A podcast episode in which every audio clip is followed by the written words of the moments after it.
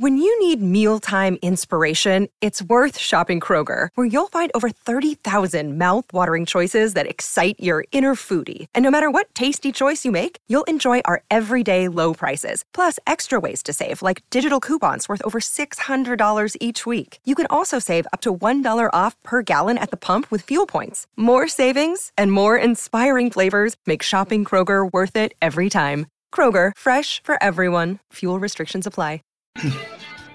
Oh, it's another week of Birds 365 with your Mac guys, Jody McDonald, John McMullen. And this week we wait. Oh, a lot's going to go down. A lot went down over the weekend. That much more this upcoming week. No actual football games played because we have a bye week before the season starts, which annoys me no end. But we march on. We we forward ourselves to get ready for the 2021 season. Jody McDonald, John McMullen, Johnny Mac. How was the Eagle preseason game on Friday, which I didn't make? Ooh, ooh, you're lucky, man. First of all, I mean, I thought they were going to cancel the game. I've never seen nothing. I've never seen anything like it. I the the storms that hit MetLife Stadium before the game. I mean, Dave Sangara, buddy, he got his car got hit by lightning. It died. It? Yeah, getting off the, the New Jersey Turnpike. It got hit by lightning. He's fine, thankfully. While still in motion? Uh, I, I I didn't get the whole story, but uh, his car died. Obviously, he had to call AAA, had to leave it up there. So I hope Dave's all right, by the way. But hopefully, I'll see him today. But um, he's all right physically. Um, yeah, and and you know, when the when the torrential downpours came, there were bubbles on the field. The field was bubbling up like it was lava, like it was a, a volcano. And, I saw some video of that. Yes. Yeah. Everybody was coming out to take a look at this. I know Zach Ertz had said he never saw anything like it before. Jason Kelce of course, is a knucklehead. He's doing the old going out like a baseball player sliding uh, in the rain. Right. But uh, it was it was it was a scene, man. And you know they had a lot of uh, uh NFL Jets, Eagles executives. Joe Douglas came out. Obviously, Howie Roseman. You got the sense before the game it was going to be a Brian Billick, you know, veteran stadium situation where they were going to say we're not going to play. And by the way, if it were closer to kickoff, because this happened about three hours before kickoff, two and a half hours maybe if it were closer to the game, they would have canceled that game. They they they pushed it back a half hour. And to be honest, I think they would have liked to have canceled the game, but you already have fans there, little few and you know Jets preseason games, not many people show up to them. Um, but fans were already in the parking lot in the stadiums. They ended up kick, kicking it back a half hour. And as I said, the only thing that saved that game was the timing. It was it was outrageous. Uh, quick, quick aside. You're truly supposed to go. Myself, my daughter, with tickets, not as a media member. And uh, I had a dentist appointment at 11 o'clock, shortly after we wrapped up Birds 365 here on Friday. So I went and I had to have three different teeth pulled. Uh, so they gave me Percocet for the pain. And it was like, I didn't feel anything when I had them pulled because they shot me well full of Novocaine. As a matter of fact, I got home, I bled all over myself I'm just drooling blood, made it all the way through my beard onto my nice light blue shirt. My wife said, Get that shirt. Just go, take your clothes off. Usually good when your wife says take your clothes off, but it wasn't really all that good for me. Um, so I laid down, the pills started to kick in. I called my daughter in the middle of the afternoon and said, Yeah, I'm going nowhere. I don't know about you. You want to use the tickets, go ahead, fine, but I'm going nowhere fast. She said, Dad, have you seen the weather forecast? I said, No. She goes, supposed to be torrential rain. I hadn't even, not even heard that until my daughter told me she's not going either. So he ended up eating the tickets. No big deal. Uh, but yeah, none of the McDonald's attended the game. But it ended up great game right down to the wire, tied on the last play of the game.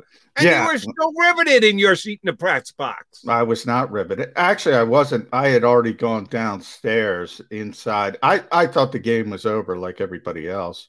You never and, count out the Jets. Don't yeah. ever do that, McMullen. You learned a lesson on Monday. Do not count out the Jets. Well, yeah, the game's over no matter what. Ends up in a tie. I, I, I do think you know I felt bad for Mike Jacquet because people are killing the poor kid.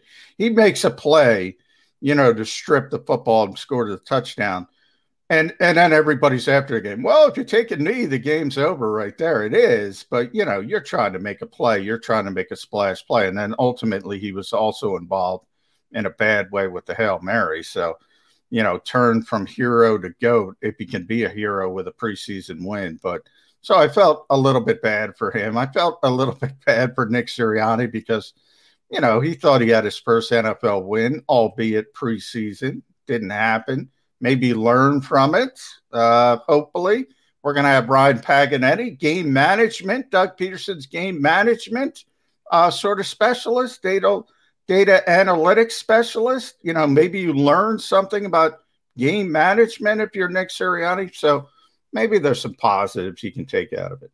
Which, by the way, I hold on. I, I'm going to try and not injure myself while patting myself on the back.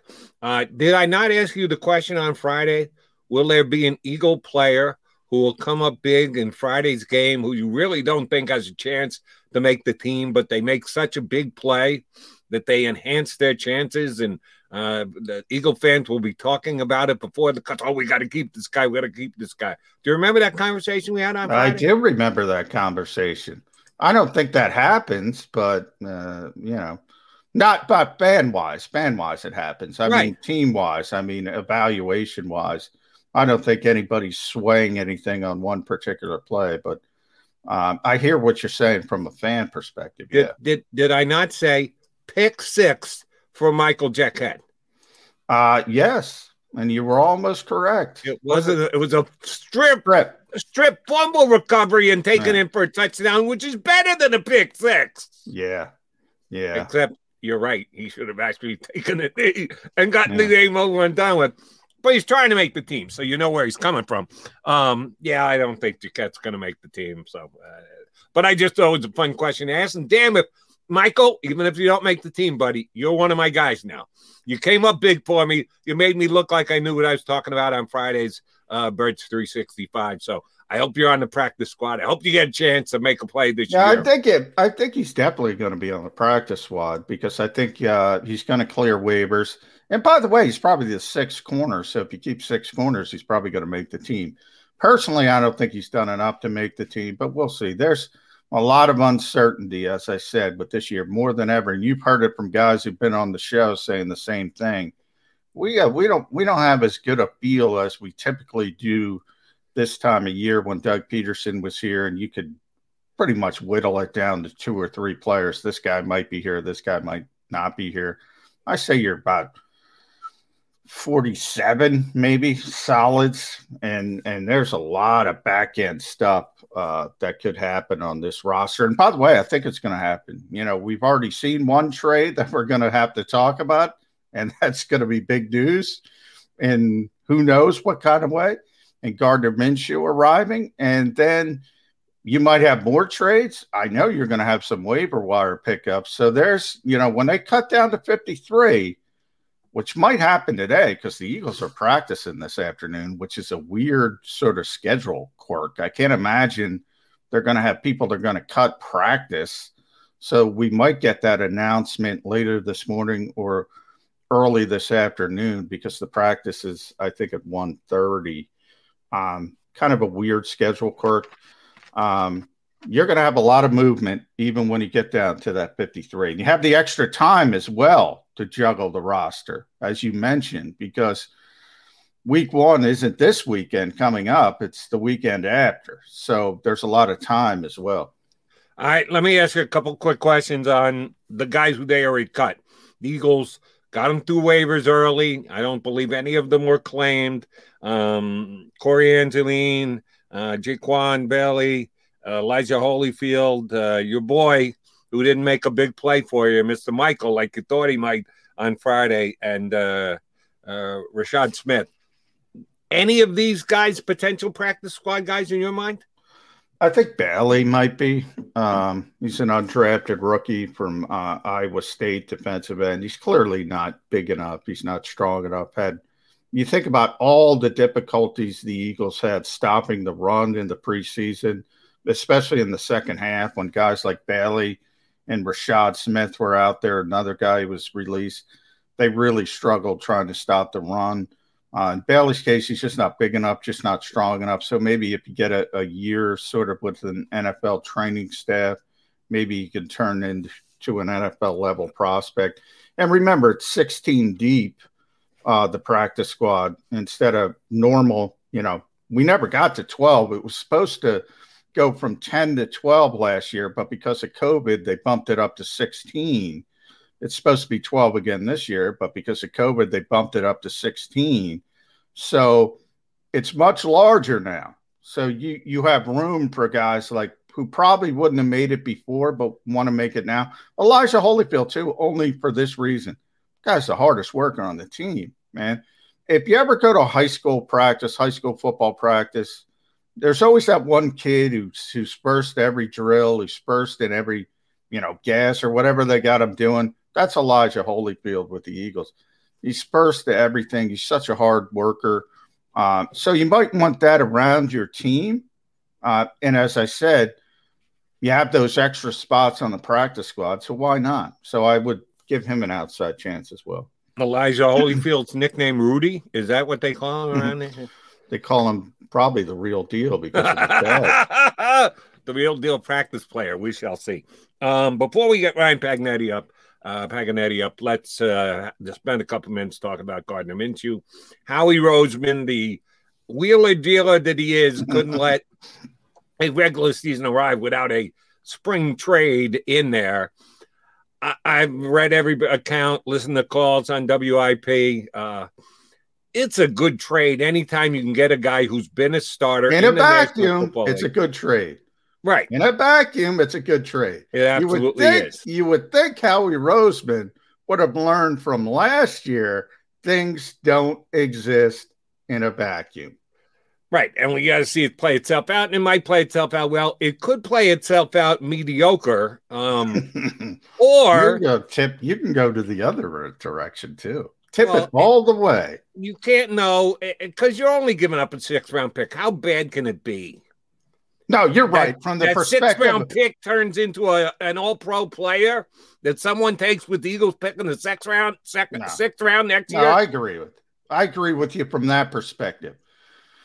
Here's what this tells to me. Here's here's what. oh, I, I know me. where you're going. Okay, I see where you're going. Here, here, here's what this tells me.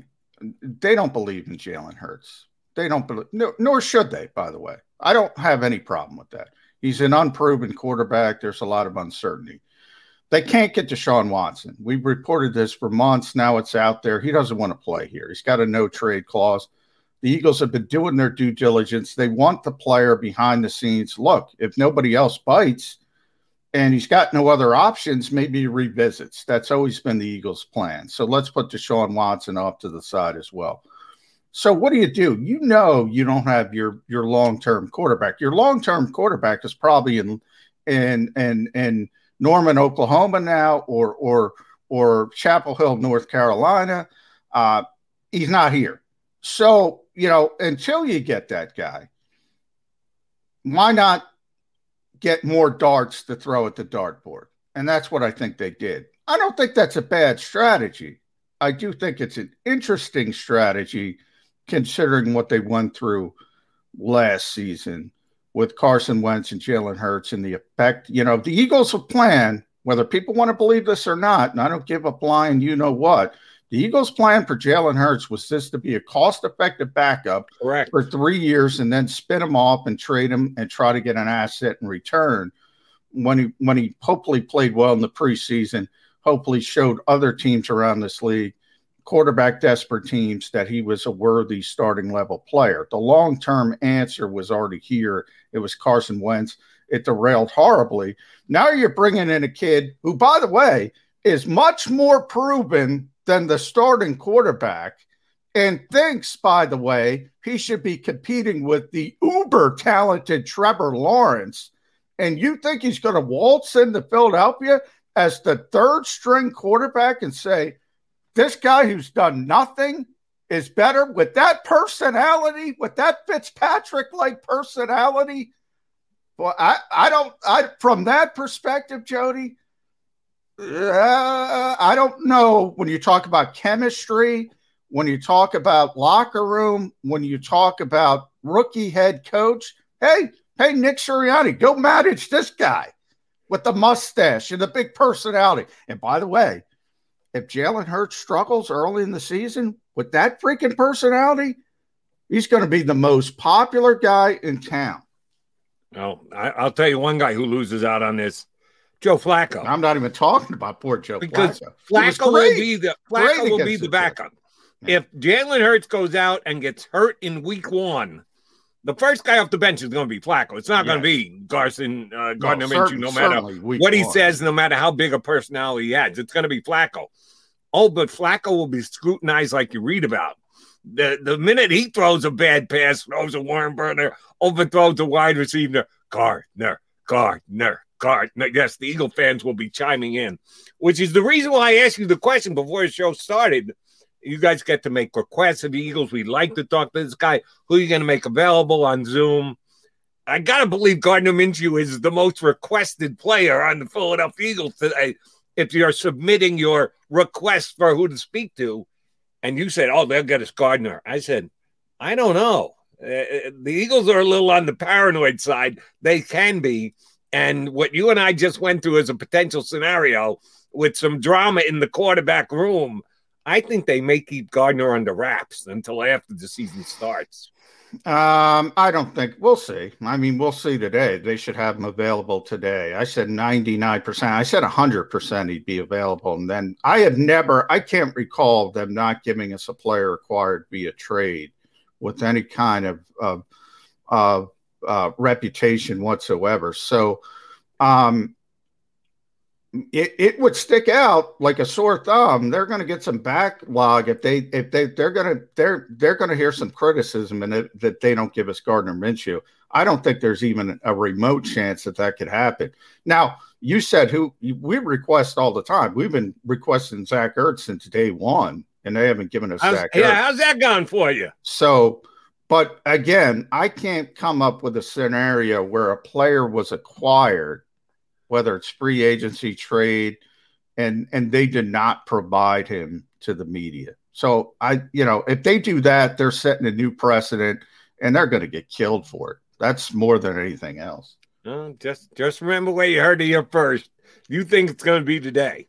I don't think it's going to be today or tomorrow or the next day. Well, today I'm not because they they could throw up while he's traveling. He's got to pass the physical. COVID, there's COVID things. I don't even know the stinking rules now. Uh, can he be in the building? Can he not be in the building? Um, there's so many. They could lean on that for a little while, but not not a long period. All right. And and by the way, behind the scenes, while they're leaning on that, they're going to be saying, "Look, Gardner, um, you know, let, yeah, do this, do that. Say you want to compete, but you know, don't say you want to be the starter. That kind of stuff. You know, they prepare people for mm. these situations as well. But I, but to me, that's ancillary. That's who cares. To me, the biggest point of this is this guy truly believed that he should be competing with Trevor Lawrence. So if you think that he doesn't want to be the starting quarterback of the Philadelphia Eagles, you're nuts. Well, of course he does. Everybody, the, every third string quarterback in the league believes you'd be the starter. That's why they're in the league. They're that competitive. So just wanting to be that but there's level a difference. player. There's a difference because Nick Foles was the exact opposite. Nick Foles is the backup mm-hmm. quarterback, right? He he accepted that role. Did he want to compete behind the scenes? Yeah, of course. Everybody who plays professional sports should want to com- compete. But there's different there's different uh, personalities, different philosophies. You know, pinch hitters in baseball. I always used to like that anal- analogy. You might have 10 better players, but they can't be a good pinch hitter because they can't they can't go up there once or twice a week and say, "Okay, I'm going to get this great at bat." They need extra bats. They need to get in the flow. You have to have a special type of personality to be, be a good backup quarterback in this league, and not everybody has it. Which, by the way, do we have any idea that Gardner Minshew is at?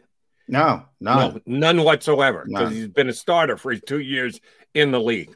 And by the way, I've seen like our buddy Reuben Frank put up a column about stats. Oh, don't give me the stats, please, with these people.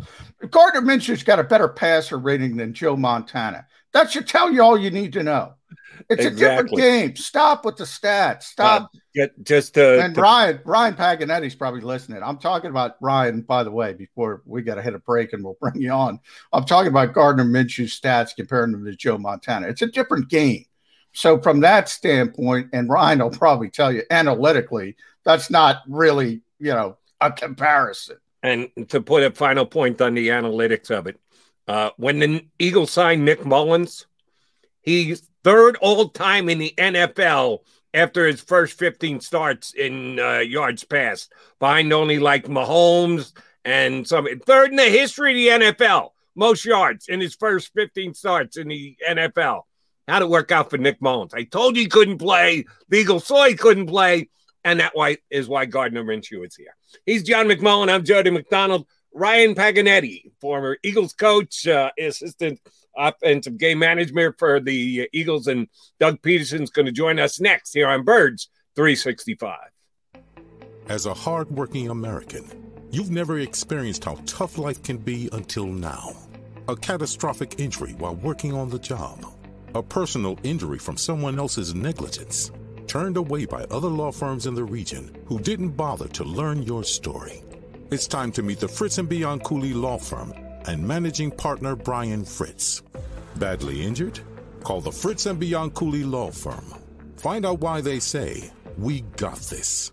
The International Brotherhood of Electrical Workers, Local Union 98, is a proud sponsor of The Labor Show with J. Doc and Krause every Saturday night from 6 to 8 p.m. IBEW Local 98's highly trained and superbly skilled electricians are the best in the business, setting the highest safety standards in the electrical industry. So when you're planning your next industrial, commercial, or, commercial residential, or project, residential project, choose an IBEW, IBEW Local 98 union contractor. Learn more at IBEW98.org.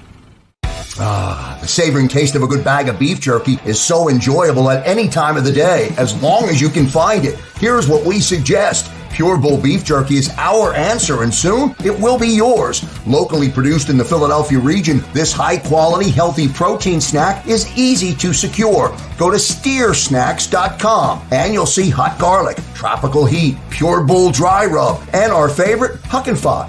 What's that? Huck and Fod. Go now to steersnacks.com. I get scared sometimes. Of a lot of things. Joining in decisions. The dark. The dark. But I once heard someone say. But as I always say, it's okay to be afraid. As long as you face the fear. And keep moving forward. Wherever you are in life, count on the name trusted in insurance for over 80 years Independence Blue Cross.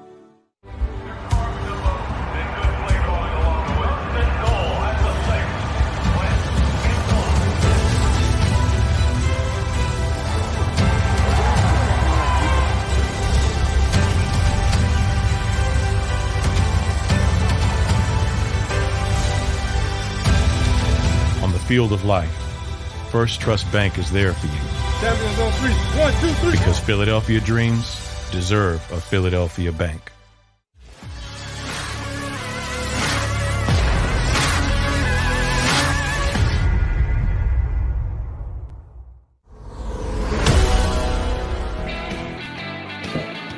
Monday morning edition of Birds 365 here on the Jacob Media YouTube channel. Johnny Mac, Jody Mac here with you. We've got a special guest, former Eagles coach, game management assistant, right hand man to Doug Pederson the last couple of years. Ryan Paganetti joins us here on Birds 365. Coach, Jody Mac and Johnny Mac here. How you doing this morning? I'm doing great. How are you guys doing? Doing well. Thrilled to have you, Ryan. I, I, I do want to start because obviously you were the guy in Doug Pederson's ear. But for people who don't know, Ryan was also the assistant linebackers coach as well. So you kind of had your your your foot in both camps when you talk about personnel, when you talk about uh, coaching that part of it, and also the analytics. The Eagles led the NFL in the Doug Pederson era when it came to fourth down conversions, when it came to two point uh, uh, tries, when it came to to going for it more than anybody else. So, what was it like, sort of straddling that line? Because you always hear wow, you got the football guys, you got the numbers guys, you kind of straddled it. So for me personally, like I felt felt like it was really sort of a, a positive in terms of like getting buy-in with data from you know the coaching side because they had somebody that was sort of with them all the time that was like fairly familiar with the analytics side and the data because I think sometimes you can get you know certain uh, like groups like your analytics people and your coaches maybe they're not on the same page just because they have such unique backgrounds that don't really intersect. So i felt like the fact that i had a little bit of experience in both of those was sort of useful to getting like buy-in from a, the coaching side of things. So all right tell us the truth. Doug Pederson, during his time as eagles head coach was certainly famous. Some would say infamous. I'll say famous because i thought he was successful at it for going for it on fourth down. How much of that was Doug's gut, Doug's bravado, and or the analytics that you provided to him that said, Coach, this would be a good idea to go for it on fourth down. I would say at the end of the day, it was his decision every single time. But the great thing was that he was so receptive and open to ideas. And like at the very least, like he wanted to consider what the data said in a certain scenario. So whether or not he was going to follow it, like he wanted to know what it said. And I'd say of you know any NFL coach that I've interacted with, like he was more receptive to the analytics. Um, you know, particularly with the fourth and ones, fourth and twos, two point conversions. Like I've never you know interacted with anybody that was as receptive as him, and you know he really sort of developed confidence, particularly in 2017, that like the fourth downs and the two point conversions, some of these other things were helping. And you know, once we were kind of rolling and we got a pretty good win streak, like he just he just kind of stuck with it, and you know we had a ton of success with that. You know, it's interesting, Ryan, because Frank Reich was nice enough to give me a few minutes after the Super Bowl, and while while everybody else was talking about uh, the Philly special or uh, Zach Ertz's touchdown, he was talking about the fourth and one. He was talking about Nick Foles sliding, Zach Ertz making the, the last minute move, the conversion there. And he says, if we don't make that, the game's over. That was his mind. That was his mm-hmm. mentality because it was a shootout game. He was thinking, okay, if we don't make this, the Patriots are going to go down the field and score.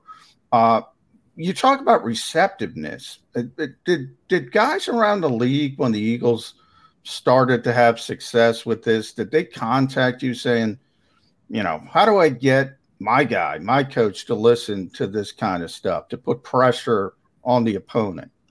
So, yeah, first of all, in that scenario you're talking about with Frank, that was sort of an interesting um, scenario for me. And I was sort of like grateful that we didn't end up in a more uh, complicated situation there. But for the most part, you know, I was usually communicating either on like second or third down, like, okay, you know, if we're presented with these situations, here's where the analytics would say like strongly go for it. Here's where it's like more of a toss up. Here's where the analytics might say punt.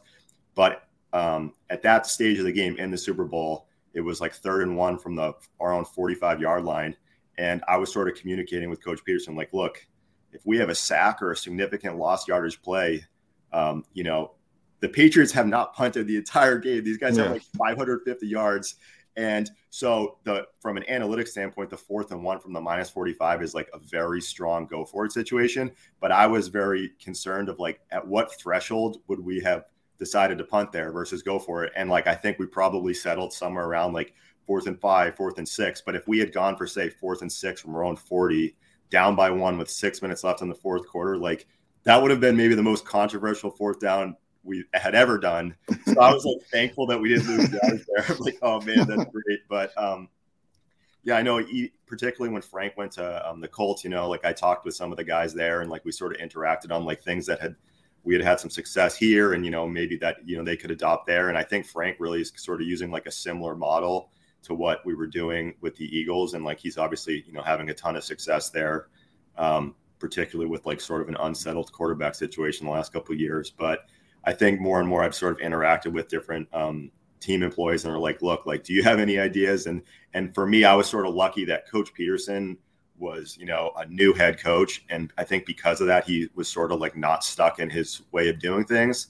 And some of these head coaches that maybe have like been around the league for 15, 20 years as a head coach, like, and they maybe they've won a lot of games, like they're, in my opinion, a lot less receptive to, you know, some new data or new ideas because they sort of have like a structure and an idea that has worked for them already. But, you know, since Coach Pederson was just starting out, he was a lot more open to it. All right, Ryan. So let me ask you this you use analytics to review what has transpired previously to make a decision that's going to come in the future, sometime in a matter of seconds when it comes to play calling some of that stuff. Uh, it's immediate, it's got to be immediate. How much can you use analytics looking back and deciding what went wrong, what didn't work out, what should have been your focus rather than what turned into being your focus? It all kind of comes together as I ask you what happened last year with 4 11 and 1 where did the uh where did the season go wrong? Um so i think in general uh you know just kind of like what you I, I jumped on right before you know i uh right right before i started talking i heard you guys talking about like adjustments with like you know joe montana or nick Mullens or minshew and the statistical you know information that they had. And i think it's really important to try to like consider like how different the league has become over time and sort of what being like, okay, if I'm going to study NFL history or I'm going to study something to make a decision in 2020, like I can't really use, you know, snaps from 1998 or even snaps from 2005 or like trying to find some kind of sample of plays to work off of that you feel like is most closely similar to the current NFL. And um, at the end of the day, like all of these decisions, if you're using analytics, like there's going to be a probability associated with them. Like I like, for example, I think around the NFL, you know, fourth and ones might convert 65% of the time, um, you know, over the last five years or over the last 10 years or so. But at the end of the day, that means that, you know, if you go for it 12, 15 times on, on the course of a season on fourth and one, like you could convert 12 of them, you could convert three of them. Like there's like a range of how things work out. And then ultimately, like the process behind it, like we wanted to kind of have a mindset that, like, you know, over the long haul, like these these uh, ideas would work out more often than not. Um, you know, I don't want to get too much in the details of last year why things didn't exactly work. I think the simplest answer is if you look at like the team's you know statistical performance, the pass game dropped off so significantly. And I think we were near the bottom of the league in like offensive passing production. And at the end of the day, like you look at the list of teams, you know, in recent history that is have really struggled passing, and the majority of them end up with losing records. So I think, you know, for the Eagles in particular, like there's an emphasis this year to like really get the pass game back on track. And I think, you know, they've got some, you know, talented players and the offensive lines coming back. And I think in particular, people sort of underestimate how challenging that offensive line situation was last year because I think we had like 13 or 14 yeah. offensive line combinations. In some cases, it would be like third and fourth string players playing. And, um, that's challenging, like a particularly for a quarterback or a play caller when you're like worried that you know maybe a guard or a tackle might get beaten like instantly off the snap, or you have to keep more guys in the protection, and then your pass game's like less lethal. And there's a lot of variables there, but um, it seems like you know the, the offensive line looks healthy, and they they uh, that should be a significant boost, you know, for the run and pass game this year. And and that's the key to it all, isn't it, Ryan? The variables, because we talk about you can go on social media. You could tell Jody and I with the gray beards. Obviously, we're we're much older than you. So, you know, we're the kind of the old school guys. So we're the kind of guys you're trying to convince. You go on social media, any coach has a fourth and two, say plus minus 45, as you were saying. Everybody kills them if they don't go for it in the modern. You see it all the time. Oh, mm-hmm. you got to go for this. You got to go for this now, the Eagles obviously are most receptive. If you look around the league, it was very successful when the personnel was great and clicking on all cylinders. Less successful when you had the replacement players. So, how do you factor in those variables immediately? You know, you got 40 right. seconds to make a decision. So I, I, think you know at the end of the day, that's really where you know the head coach's evaluation or you know the position coaches evaluations are really critical to like them making an assessment because it is just really just so hard with so many individual variables of individual players to like make um, you know a statement. Like i can't say like okay because this left guard's in there and because the quarterback's at this level you know like our conversion rate went from 62% to 57.2% like that's that's a little bit too complicated at this time and i think that's really where the where the coach's instinct and feel for the game sort of factors in and like they can make an, a, a decision that's really probably more legitimate than what an analytics person could do. I can sort of give them like a baseline of like, all right, here's in like a typical situation or an average situation, but you know, using your expertise, you know, like you ultimately can kind of like tilt that number directionally, like up or down based on how you feel about the team. Ryan, let me ask you to take off your game management hat and put on your linebacker assistant hat from the last couple of mm-hmm. years. When did you think, man, we might have something special with this Singleton kid? Kind of came out of nowhere, CFL, uh, mm-hmm. didn't reach the NFL the way most young linebackers do. When did he pop for you guys that we might have found a diamond in the rough? Um, so I think uh, the first year he was here, it was it was definitely like more of like a learning experience. Like we had a lot of players that were veterans in Coach Schwartz defense, and you know, from the scheme standpoint, you know, maybe it was like a guy in their third or fourth year in the same defense. Like so, he was a little bit behind, not mentally, but just like those guys were basically like graduate experts in the scheme. So it was a little bit of like a process for him to uh, you know catch up with those guys. But the second season, this this uh, 2020 um, off season you know like one of the things that i was doing is uh, i was sort of tracking you know as many uh, stats from practice on a daily basis and then like adjusting per like how many uh, reps each guy got in practice so like say for example you know like davion taylor played x amount of snaps in practice and then like he, this was his production and like adjusting on like a per play basis or tj edwards or whoever but we had this like chart in our linebacker room and it showed you know like here's everyone's production on a per play basis. And I'd go back and watch the film every day. And Alex Singleton would have so many tackles that all the other players thought I was cheating. We had some like side deal where he was. Like, I'm like, no, I'm telling you, like he somehow is like has double the tackles of everybody else on a per play basis every day. And that really like perked my interest up. You know, he even had a lot of TFLs and um he he just was always around the ball and he wasn't making mental errors and it was exciting. And I think, you know, uh, he still was a little bit behind on the depth chart. And then there were some things that changed, I think maybe week four or five last year. And he gets in there and from like a per play basis and a per game basis, he was right near the top of the league in tackles per game. And he did a great job for us. And, um, you know, I'm really happy for him, just like in terms of the challenging situation that he's been in. I mean, most of those guys that are like spending a few years in the CFL, they don't get another NFL opportunity. And, you know, he's grinded every single day and, you know, continue to fight for his like dream. And I, I'm at this point, I mean, I wouldn't be surprised if he has 150 tackles this year. Yeah, he's he's a very instinctive player. I remember Ken Flajole the first time he told me about Alex. He said when the pads come on, he's going to show up. So he, to me, he kind of knew it a little bit early. Mm-hmm. Uh, last one for me, Ryan, because I know you got to run. Thrilled to have you, uh, Ryan Paganetti, Doug Pederson's uh, sort of uh, eye in the sky in his ear when it talked about the big decisions it, this is probably the most difficult time for for the NFL football coach. You get near cut down day. Mm-hmm. Now, obviously, you're not the head coach or anything of that nature, but last year was the pandemic. But you had been quality control assistant linebackers. You get to know these guys uh, when they're here from the spring, moving forward. You're trying to help them. How difficult is cut down day from a coach's perspective?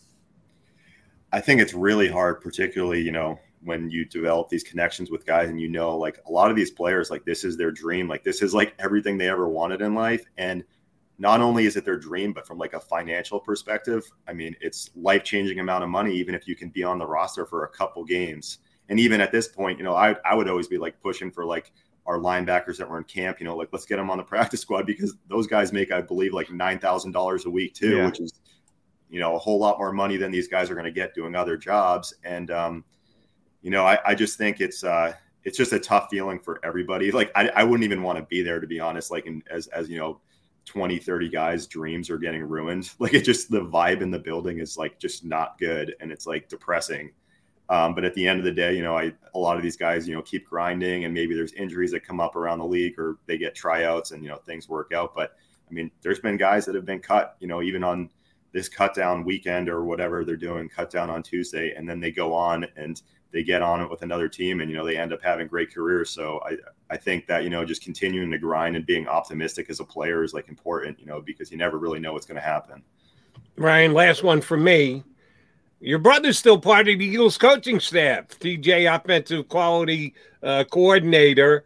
Um, the Eagles uh, made decision, parted with Doug Pederson uh, didn't retain your services, but kept your brother around when you get them on the phone, when you get them uh, in person for a Sunday dinner or something like that, do you specifically talk only Eagles or no Eagles whatsoever or whatever blend in the middle? What's it like when you and your brother are getting together these days? Uh, we talk a little bit about Eagles, but you know, I'm not really going to get into too many details here at this time. But we talk about a lot of stuff, and you know, um, I'm really proud of him because like he's he's been there with a, a, few different staffs, and you know, pretty much every coaching staff he's been with, you know, they they've wanted to keep him around and thought thought he's done a great job, and um, you know, I, I really do hope for the Eagles' sake and Coach Sirianni and for my brother. Like, I hope the team does a great job this year, and I know uh, I'm sure that you guys will be on Twitter or, or, on this radio station giving taking shots at every decision that you make and everything because that's just how it works. But um, yeah, you know, I hope that those guys do a great job, and you know, we'll see what happens. Ryan, great stuff. We appreciate you coming on. If you land something, tell us. We get you on and give you your props for getting a new gig. Thanks for sharing with us today. Thank you. That Thanks, Ryan. Ryan Paganetti, uh, former Eagles man, game management coach, assistant linebacker coach, good dude. Yeah, he was the guy that Doug Pederson leaned on to give him some advice during the uh, last several years, including that Super Bowl win back in 2017 as uh, J Mac took him for a walk down memory lane. A good walk at that. All right, McDonald and McMullen, your Mac guys here on Birds 365.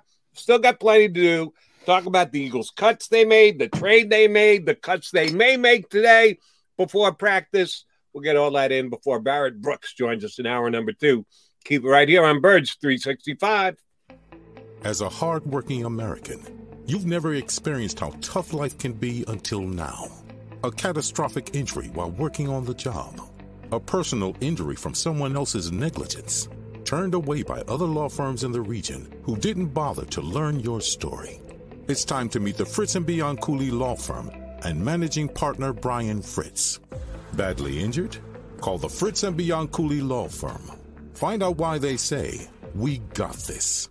The International Brotherhood of Electrical Workers, Local Union 98, is a proud sponsor of The Labor Show with J. Doc and Krause every Saturday night from 6 to 8 p.m. IBEW Local 98's highly trained and superbly skilled electricians are the best in the business, setting the highest safety standards in the electrical industry. So when you're planning your next industrial, commercial, or residential project, choose an IBEW Local 98 union contractor. Learn more at IBEW98.org. Ah, the savoring taste of a good bag of beef jerky is so enjoyable at any time of the day, as long as you can find it. Here's what we suggest. Pure Bull Beef Jerky is our answer, and soon it will be yours. Locally produced in the Philadelphia region, this high quality, healthy protein snack is easy to secure. Go to steersnacks.com and you'll see hot garlic, tropical heat, Pure Bull dry rub, and our favorite, Huck and Fod. What's that? Huck and Fod. Go now to steersnacks.com. I get scared sometimes. Of a lot of things. Joining in. Decisions. The dark. The dark. But I once heard someone say. But as I always say. It's okay to be afraid. As long as you face the fear. And keep moving forward. Wherever you are in life, count on the name trusted in insurance for over 80 years Independence Blue Cross.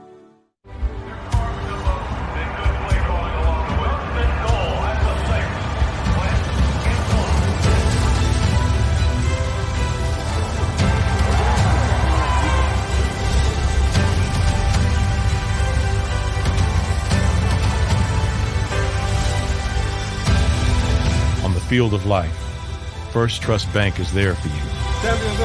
One, two, three. Because Philadelphia dreams deserve a Philadelphia bank.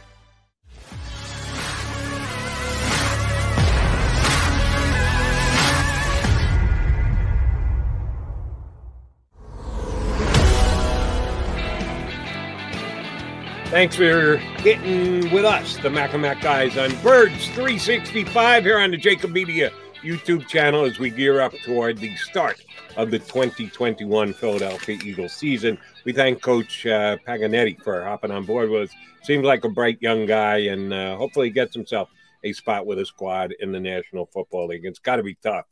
Family dinner Sunday.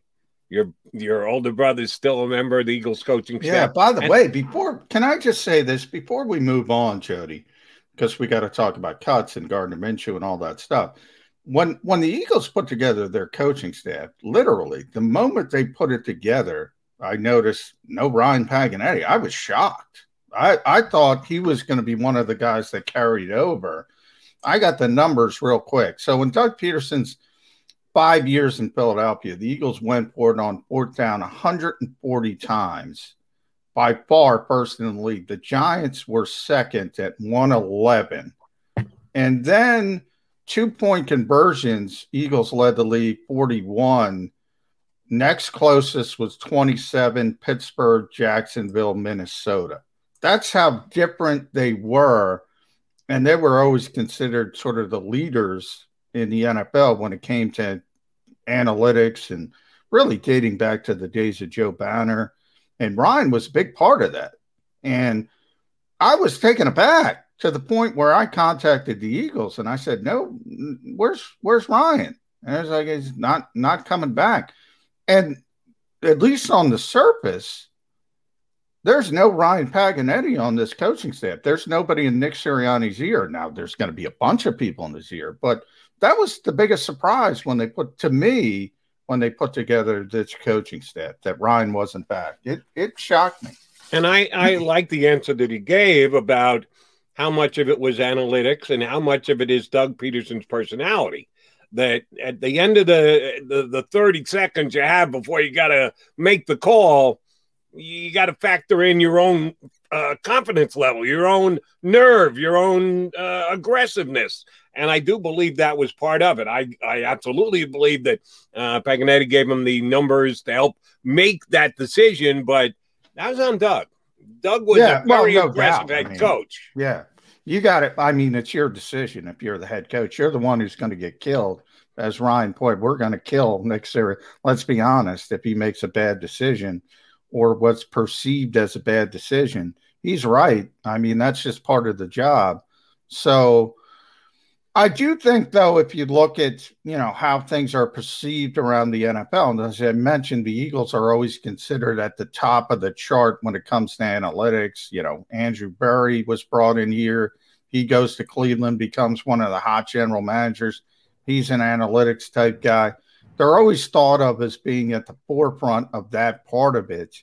Um, so I think ultimately Ryan will will get another job at some point. I'm just surprised it's not here. I'm just surprised he's not on this staff. So that you know, but that's just personal. I I was stunned when they announced the coaching staff and he wasn't on it. I really was. How many coaches in all did they retain? How many stayed? How many new entries did that analytics, pardon the pun? Um, not many. Uh, there's uh, obviously the three most notable, which would be Jeff Stoutland, uh, actual position coaches, offensive line coach, run game coordinator. I'm trying to think. Aaron Moorehead is the receivers coach, obviously. Uh, those are the only full time position coaches. Then they brought brought back uh, Ryan uh, uh, excuse me, TJ Ryan's brother, uh, who's a quality control coach. Uh, Jeremiah Washburn, they brought back, who sort of straddles. He's part personnel executive, part assistant defensive line coach. Um, Roy uh, Istvan is uh, Jeff Stoutland's assistant. They brought him back. And then, uh, oh, Joe uh, uh, ex special, I forget his last name, the assistant special teams coach is back. So, um, not many. What's that? Five or six. Um, and one right. of them and was that, obviously the, the reason I asked and the point I was trying to make was they turned this coaching staff over. It isn't like they kept a high percentage, but and they chose not to keep Ryan Paganetti. No, they let many more coaches go and only retained a handful at best uh, th- that makes the decision to not keep him not one that to me should be all that shocking because they really gave the new head coach Nick Sirianni the rule of the roost and let him put together the kind of staff. Yeah, the only reason it shocked me is because Jeffrey Lurie and analytics, and it's a big pressing of him, and and and that's why I thought I you know I thought he was safer than the Aaron Mooreheads of the world, uh, uh, you know, because of his role more than anything else. And the fact that Jeffrey Lurie values it so much. So that was what it was about more than anything else. Uh, Jeff Stoutland, we all, t- you know, Jeff was going to go back to Alabama. They had to convince him uh, to come back. Uh, that's the one guy they really, really wanted to keep, and they were able to keep. Uh, but you're right. Every other position coach besides Aaron Moorehead, and by the way, I can tell you now, Aaron thought he was gone too. So they might have been looking for another receivers coach, couldn't get him, and then they went back to Aaron Moorehead.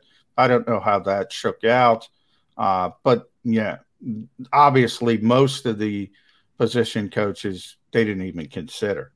All right, John, I want to ask you about this as we get that much closer to cuts. Uh, exchanging texts with you this weekend, you said they might make some cuts before practice on Monday. I said, well, I can tell you exactly what's going to happen. 10:02 a.m. is when they're going to make the cuts. Just after Birds 365 ends, there'll be Probably. a media blast.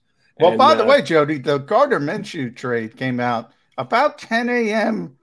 Sat what was that Saturday, and yesterday Sunday they cut the five players at about a little bit after 10 a.m. Yeah, they do everything right after 10 o'clock. Even on days we're not on, they do it right after we would be leaving the air to the Philadelphia Eagles. So we expect them to make some more cuts just after 10 a.m. here today. Um, I do want to ask you this, and it may involve the players that I'm just about to ask you about, uh, as in they might not be Eagles before the afternoon is over.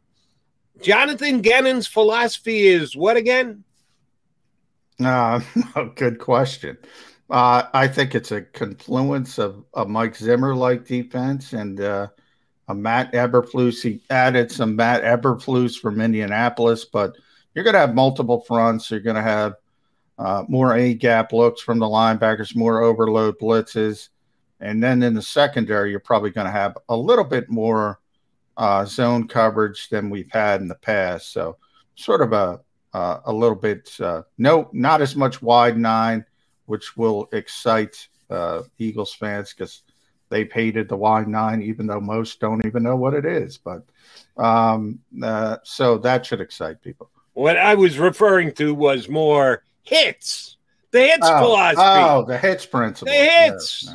which well, is predicated on a big part of it is takeaways.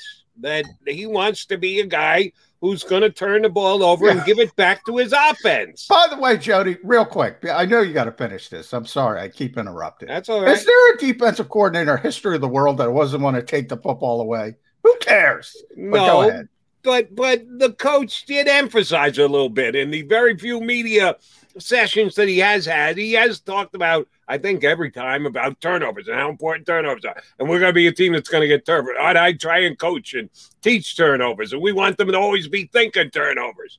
Which sounds good. Everybody loves turnovers. Fans love turnovers, so they're going to buy into it, even though you may roll your eyes and go, "Yeah, everybody wants turnovers." Well, yeah. I get it. Um, how many turnovers the Eagles have in their four preseason games? Uh, well, there's three. You know better than me. I try to forget those preseason games immediately after they're over, man. I try to forget them. I don't want to think about them. It's a nightmare. Obviously, Mike Jacquet with the big strip fumble where he should have downed the football instead of going in for that was a big one. Uh, but yeah, I don't. You know, we've already heard Nick Sirianni. Hey, joint practices are more important than preseason games. All right. And sorry I didn't get a chance to because they weren't on TV. So I had to take your word somebody else's word for it. Uh, I didn't track all the plays in the preseason practices, the joint practices, and the like, but I did for the preseason games. The guys who were uh, accredited with turnovers in the preseason were Michael Jacquet, as you just uh, mentioned. And oh, by the way, took it to the house, even though he shouldn't have taken it to the house, but he did take it to the house. It was a great highlight play.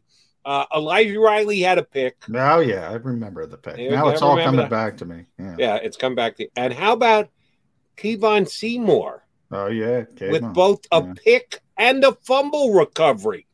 So hmm. he got two of the four turnovers this preseason of Kevon Seymour, Michael Jacquet, and uh, our buddy uh, Elijah Riley. Elijah Riley. How many of them making the team? I think one has got an outside chance. Uh, actually, two. I would say Elijah Riley and Mike Jacquet have a chance. But if it's 0 for 3, it wouldn't surprise me at all. Kayvon, no shot. And he's he's the one with two. Kayvon, he's got half of the team's turnovers. Yeah. And you're telling me he's got no chance to make the team? Yeah. How is that, McMullen? Hits, hits, hits, hits. It's all about hits. Turnovers. Well, He's a turnover machine. How is he not making his team? Third team against third team is not as important yeah, as first got, team against first team. You got and, a point there. You might yeah. have something there, but I just thought it was uh, funny that uh, the coach made such an emphasis on uh, turnovers, and the guys who actually did get the other team to turn the ball over will not be Philadelphia Eagles by this time uh, well, on Wednesday because uh, we got a couple hours. Two things I want to hear about with defensive coordinators. I want to find the first defensive coordinator that doesn't want to take the ball away and doesn't want to be aggressive. People get so hyped up when they. And by the way, I love Jonathan Gannon. I think he's going to be a head coach in this league. Um, he's a really smart guy, um, really engaging guy, really fun guy to be around, really energetic guy. But I mean, people get hyped up about talking about turnovers, aggressiveness. I mean, literally, give me one defensive coordinator that has ever said, "Oh no, we want to be very laid back. We want to, we we, we just, we don't want to turn the football over. Why why would we want that? Uh, yeah, that kind of stuff. I don't I don't get. I don't take too seriously.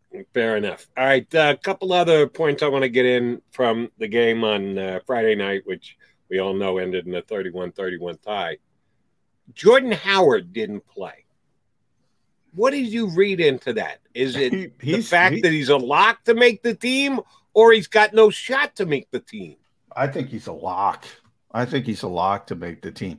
Now, a lot of people don't disagree with me for this reason. We brought this up with Bo Wulf in the past. You know, you have this sort of when you're talking about a vested veteran like Jordan Howard, if they're on if they're on the roster for week one, their entire salary is guaranteed.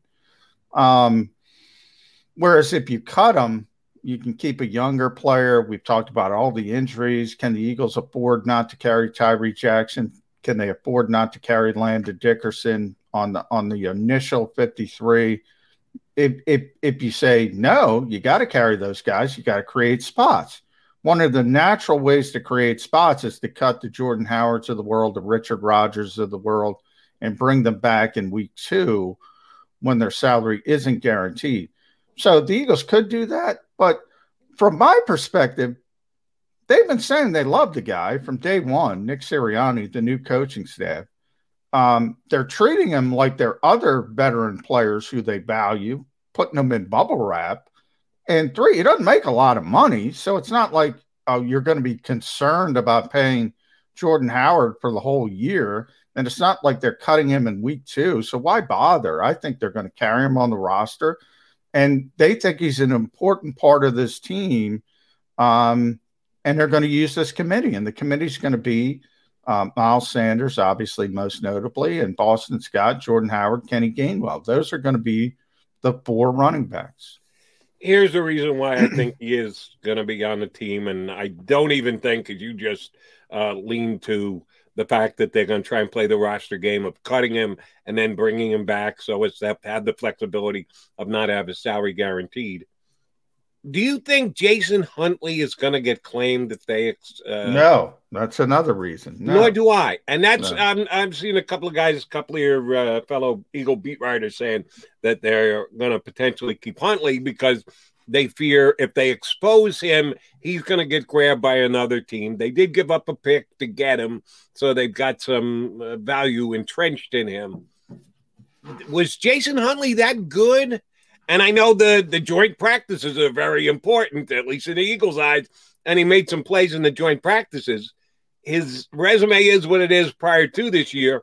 I didn't do anything in preseason that wowed me. So if teams making a call on Jason Huntley, are they really going to claim him at this point. I think you well, can get things. through waivers and back on the practice squad. I agree with you. But number one, the people are thinking the Eagles didn't trade for him. They actually claimed him on waivers. So people think that, well, the Eagles claimed him, so maybe he'll get claimed again. But that doesn't necessarily mean you're going to get claimed again.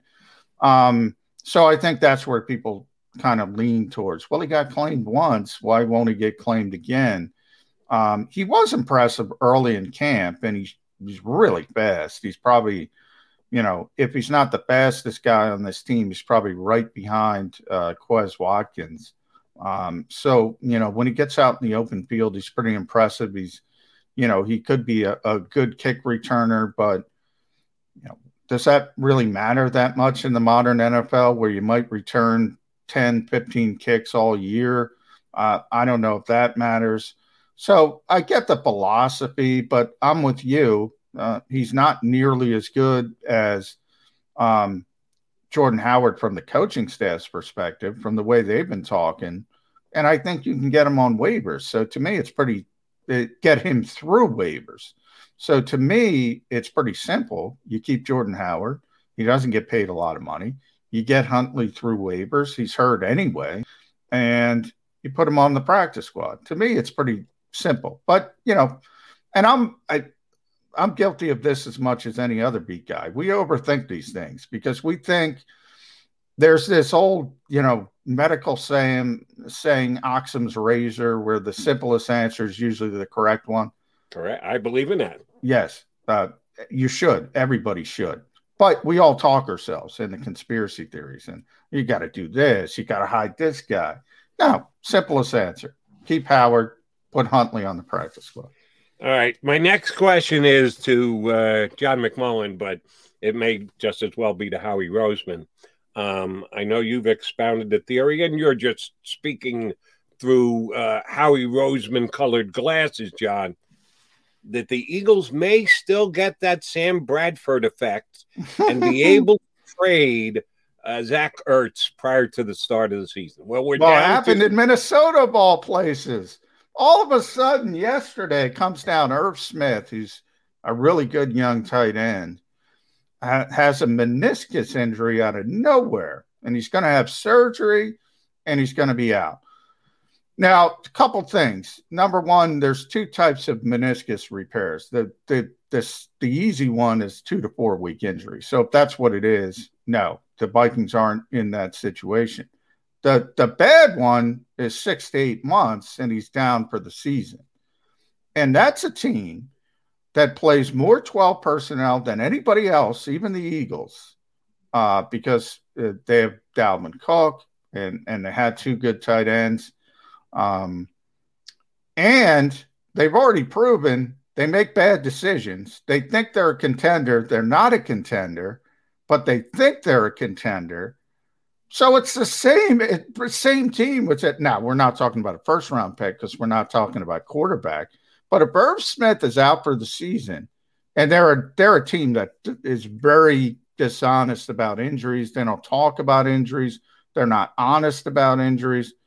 Um, so it depends. If he's going to be out for the season, I could see Rick Spielman calling up Howie Roseman say, "I'll give you a third round pick." He did it last year with Danielle Hunter was hurt out for the season. They didn't tell anybody, had a herniated disc. All of a sudden, they needed a pass rusher. They gave a second round pick to Jacksonville for Yannick Ngakoue. Disaster of a pick, disaster of a trade. Uh, they they traded him to I forget Baltimore at, at the trade deadline for a third round pick. So Right. they, So they, they, they took a round yeah a round loss for three games or whatever and got nothing out of Ngakoue. Exactly. So they make bad decisions. They made the bad decision with Bradford. It's the perfect situation. Team that thinks they're a contender, but they're not. Team that makes bad decisions. Teams that overreacts to injuries. But again, it depends on how serious the Irv Smith injury really is, and I have no way of knowing that. Right. And we probably won't know for another couple of days. And like you said, the Vikings are pretty good at keeping that stuff under wraps, that they don't let bad information get out if they can keep it under wraps. Shoot, fool me once, shame on you. Fool me twice, shame on you. You gave two good examples going back to Sam Bradford. Fool me three times, shame on me. I think Rick Spielman learns from this. You mentioned Minnesota uses a lot of 12 because of Dalvin Cook which means the tight end to get your hands on, you want them to be at least capable, if not above average, blockers. That has never been the strong suit of Zach Ertz. No, Uh, Zach but, but, but, but it's not. If you look at their situation, Tyler Conklin would be the blocker. Irv Smith was the receiver. So you're looking to replace the receiver. Um, mm, bad decision maker. I'm just saying. I'm just throwing it out there, Jody. You tell me you think Zach Ertz is going to go for a three in the next 12 no, days. I, am with you. I think he's learned from it. I think more than the Bradford thing. They think the Bradford thing worked out. I I'm still close uh, with those people. They think that worked out. Uh, interestingly enough. How, how um, can they make that argument? Well, what did they win with Sam Bradford? They didn't, but he had a good year. He had a good statistical year, and then he was oh, done. Back statistics. I know yeah. we had Ryan Paganetti on earlier. Hey, I'm not, was an analytical I, I guy. with you. I'm but just do we have to go think. back over Nick Mullens statistics? Do we No. have to go back over Gardner I'm with Minshew hundred percent. I'm saying what they think. Now the second part is they know they got police within Dockway, so I think that one more than the Bradford one, you know, probably prevents them from doing it again because you look like you're overreacting. And by the way, Zach Ertz would be better for them than Yannick Ngakoue, but that's another conversation as well. I don't think he can afford to do it. By the way, um, and I should know this, and I'm admitting that I don't. Where is Ngakoue? Is he still with Baltimore? Did he have Raiders, no, he's he stinks. He's been on four teams in, in less Which- than a calendar year. Which, oh, by the way, you know full well, Eagles Nation, and I don't mean all of you, but I mean a good number of you wanted desperately to get him here. Oh yeah, That was the key acquisition Oh, for he's got a Eagles big in the name, offseason. We need to get Yannick Ngakoue. Let's give up a first round pick to get Yannick Ngakoue. The guy was, again, uh, by stats, maybe a player. By actually watching him on the field, no, he's nothing special. He's Yeah. not even a starting guy. He's a rotational type guy. Way overrated, Yannick Ngakoue. He's a good pass rusher who can't do anything else. He's a one trick pony. You can run at them all day long. Yeah. I mean, you know how that works, though. And that's just not the Eagles fan base. That's a, if it's a name they know, they want them. That's just the way it is. And it's not, uh, you know, and the grass isn't always greener. Players find that out, fans find that out. Um, it's you, you know, we're already talking about it with Gardner Minshew. You just brought up statistic 93 passer rating, 37 touchdowns, 11 interceptions. We got a good quarterback. Eh, settle down. He's only a starting quarterback because it's the worst team in football. Uh, number one, and and they didn't want him to be the starter. By the way, Nick Foles just fell on his face when he was a rookie. And last year, what were they won one game last year? Who cares? Uh, who who the starting quarterback was for the majority of the season? Um, but people look at statistics and say, "Oh, 93 passer rating. He must be pretty good." Eh, when when you're always down by 14 points, 21 points, and the other team is playing prevent zone defense against you, guess what? You can put up some numbers. You can add up some yards. You can have a pretty good passer rating if you're always playing two to three touchdowns from behind. And that's exactly what Nick Mull- Mullens was in San Francisco. And it's exactly what uh, Gardner Minshew was down in Jacksonville, both of the last two years. But uh, uh, I digress. Um, Jalen Hurts didn't play Friday. We all knew it ahead of time, but you still had hope. And then the torrential downpour came. He said, There's no way this guy sees the field. They're not putting him out there. He didn't. So, how many snaps did he play this preseason, Johnny Mac? 10. 10. Uh, now, there's a lot of quarterbacks that didn't play. There's a lot of quarterbacks who did play. By the way, I thought there was an interesting just juxtaposition. Right as the Eagles kicked off at eight o'clock, remember, it got it got uh, pushed back a half hour. Right. the Kansas City Chiefs were kicking off on the NFL Network, and guess who was under center, Jody? Patrick Mahomes. And by the way, I think he played two drives, two touchdowns. Two touchdowns. yes. Uh, pretty sharp, pretty sharp. Per- Um, perfect passer rating of 156.8. So, Yeah. yeah, that kind of that, that kind of sets the bar for Patrick Mahomes. Yeah, that's uh, if he's not the best quarterback in football, he's number two to Aaron Rodgers, who didn't play. So there's an example of a quarterback who didn't play. But you know, uh, do you want to compare Jalen Hurts to Aaron Rodgers and say, well, we got to protect this guy at all costs? Or do you want to say, I got a young player Let's get him some valuable live reps. That's the key. Live reps. I would have erred on let's get the young players some live reps when we can get them some live reps. They went a different direction. Ultimately, the only thing they care about, they got through the preseason relatively healthy, no serious injuries. So they see it as a success. I don't know. I, I can see both sides, but I believe in preparation right. more than and they believe in preparation. And the proof will be in the pudding. How's he play week yeah. one? How's he play week two? We're going to be able to answer this question. No one's got the answer now. Not those of us who would have liked to see a little bit more. Not the Eagles who decided that less was more and only put him out there for 10 snaps. And yeah, I'm not going to say first quarter, first game. You got to go a little bit more than that. But the first three games of the year, I think we can draw a conclusion was Jalen Hurts given enough time to prep for this upcoming season? But he is going to be the Eagles starter. Sorry, Gardner Minshew fans. It's not happening. Gardner's not coming in and starting. The only way Jalen Hurts is not starting for, at the worst case scenario, the first half of the season is if he gets hurt. Then they have to figure it out as they go. And I firmly believe Joe Flacco will be the first guy off the bench before Gardner, the savior, ever gets in there. So uh, we know he's going to be the Eagles quarterback for a half a year. He's probably going to be the Eagles quarterback for an entire year. After that, your guess is as good as mine. But at least with all the reporting this weekend, despite the fact that the pot started stirring again, no one is tying the Eagles to Deshaun Watson. And well, everybody, honest, everybody tied them to him. Tied, as in past tense. No yeah. one is tying them to well, him. The Eagles, the Eagles week. had the Eagles had significant interest, have significant interest in Deshaun Watson. Until it's over, it's not over.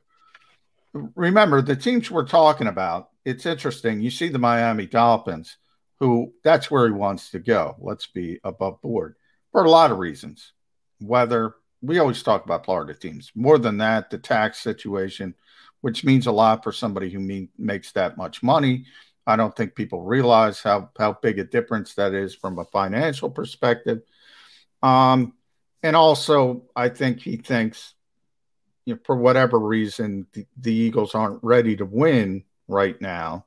Uh, if he were to come here, a lot of unproven playmakers, a lot of potential, but unproven. So those are sort of the reasons why Deshaun Watson doesn't want to play here, has a no trade clause, can just put his foot down and say, no, I'm not going there. Um, however, because of his off the field situation, you know, there are potential places where he would go, notably Miami, uh, Denver, Carolina, that, that may not want him just for that, just for the morality part of it, saying, I can't have this guy. I can't have this guy in my building, PR perspective blah, blah, blah, blah, blah. And then it becomes all right, you want to stay in Houston or you want to go to Philadelphia, then he might change his mind. So until that door is completely shut, it's not completely shut. But he doesn't want to play here. Um, and unless something drastic happens, you can tell by the way Brian Flores was talking yesterday. Miami can say whatever they want, and they've gone to their beat guys and say, no, Tua is our guy they want Deshaun Watson. And ultimately, I think that's where he's going to end up. Um, but we'll see how it shakes out. And if it comes immediately, uh, because obviously, with all the uncertainty on the legal front, you're taking a big uh, risk if you're the Miami Dolphins. But yeah, it's looking less and less likely that the Eagles are going to be able to swing something for Deshaun Watson. All right. You know my favorite hypothetical questions, and that's what this one will be. And I completely admit ahead of time it's a hypothetical. Don't think it's uh, got any chance of happening, but I'm going to ask you just the same. We believe that Howie Roseman has at least, we know he's had conversations and he's made an offer. Got to believe he's made an offer, which has been unacceptable to the Texans. That's why it hasn't been close. That's why the Eagles, as of now, although they haven't said don't call no, us. No, Deshaun doesn't you. want to play here. Can't even get to that. Deshaun has a no trade clause. They could have made right, it, but you just, offer. as you just said, uh, let's jettison ahead. the Texans go to him and say, "Listen, we got a deal in place with Philadelphia. Here's your choice: stay here or go to Philly." You think he says no? He could say no at this point because he knows there's other options. He knows Miami's interested. His agents are obviously giving him the information. He knows Carolina's interested. You know, I don't know how every, but everybody's Denver. got their leverage, John. Watson's got his no trade clause. The Texans have theirs. They have to okay the deal. Deshaun yeah. can say he wants to go somewhere. Here's the two choices, Deshaun. Miami's not a choice. Miami's not offering what we want in return. The Eagles have put what we want in return. Uh, they've got the best deal on. The, if we're going to trade you, we're going to trade you to the best offer we get, and that's going to be the Philadelphia Eagles. So your choice is Eagles or stay here.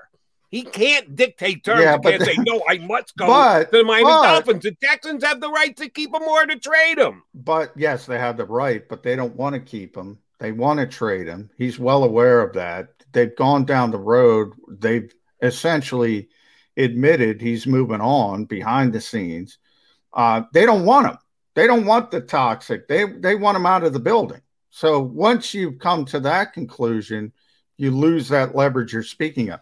If you don't have all the other stuff, the Jack Easterby stuff, the, the legal stuff, you're right. The, the Texans would have some leverage, but they don't really have that leverage anymore because they want him out more than Deshaun wants out. But so can, at, at, minimum, they can feign the leverage. Uh, so here's my question to you if the Eagles had the best offer on the table and they got the Texans to say, okay, we got to get Deshaun to okay it. Then they go to Deshaun and Deshaun says, yeah, I can't stay here. You tell the only place you can trade me is Philadelphia. The choice is either stay here, go to Philly. I'd fine, I go to Philly. What did the Eagles do? Oh, if it happens in the, the next 48 hours, oh, the Eagles make the trade. The Eagles make the trade. The Eagles make the trade, period. The Eagles get Deshaun Watson. The Eagles would love to have Deshaun Watson. But then is is he the starting quarterback week one? Um, week one, maybe not. Uh, first of all, you have to deal with the NFL. Uh, I think, you know, and I joked about this and I wrote about it on Billy Boys. You have all these conspiracies with Gardner Minshew. One of the conspiracies – the common conspiracy is, well, you just spin off Joe Flacco to a quarterback, backup quarterback desperate team. You know, Indianapolis needs a backup. Again, by the way, are... Indianapolis doesn't need a backup. Uh, Eason is better than Flacco right well, now. Well, yeah, and you can talk yourself into it. That's what I'm saying. Uh, it depends on the other part of it. And I'm saying I'm calling it a conspiracy. Now, the bigger conspiracy is Minshew. Well, the Eagles got Minshew you probably heard this. The Eagles got Minshew to spin off Jalen Hurts to Houston to get to Sean Watson, and then they have a starting quarterback if he gets suspended for six games, 10 games, 12 games. Minshew could be the short term, and then you go long term with Deshaun Watson. That's sort of, as I call it, the QB Anon conspiracy. Uh, the really out there people who think that's what's going on. It's not what's going on. But just from a perspective, if they could get him, the Eagles would get to Deshaun Watson. Period. Period. End of sense. I've been saying it for months. He doesn't want to be here. Uh, uh, you can get on the morality hill and say the Eagles shouldn't want him. I get those people. I get it. But they want him from a football perspective. They want him and they would uh, be ready to plug him in ASAP. Well, week one, I mean, it's difficult for anybody to come in in in two weeks and start. But if he's not suspended, if he's not on the commissioner's exempt list, oh, it would be real stinking early. I'll tell you that. Hey, John McMullen. I'm Jody McDonald. We are your Mac and Mac guys here on Birds 365. Coming up next, we're going to talk to one of the team members, one of the homeboys from the middle here on the JAKIB Media YouTube channel, and you see him on NBC Sports Philly all the time. Ex Eagle Barrett Brooks joins us next here on Birds 365. As a hardworking American, you've never experienced how tough life can be until now. A catastrophic injury while working on the job, a personal injury from someone else's negligence, turned away by other law firms in the region who didn't bother to learn your story. It's time to meet the Fritz and Bianculli Law Firm and managing partner Brian Fritz. Badly injured? Call the Fritz and Bianculli Law Firm. Find out why they say, We got this. The International Brotherhood of Electrical Workers, Local Union 98, is a proud sponsor of The Labor Show with J. Doc and Krause every Saturday night from 6 to 8 p.m.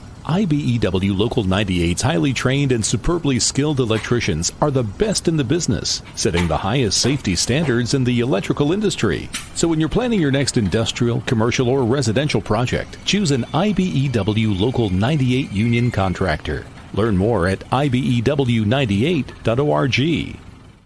Ah, the savoring taste of a good bag of beef jerky is so enjoyable at any time of the day, as long as you can find it. Here's what we suggest. Pure Bull Beef Jerky is our answer, and soon it will be yours. Locally produced in the Philadelphia region, this high quality, healthy protein snack is easy to secure. Go to steersnacks.com and you'll see hot garlic, tropical heat, pure bull dry rub, and our favorite, Huck and Fod. What's that? Huck and Fod. Go now to steersnacks.com. I get scared sometimes.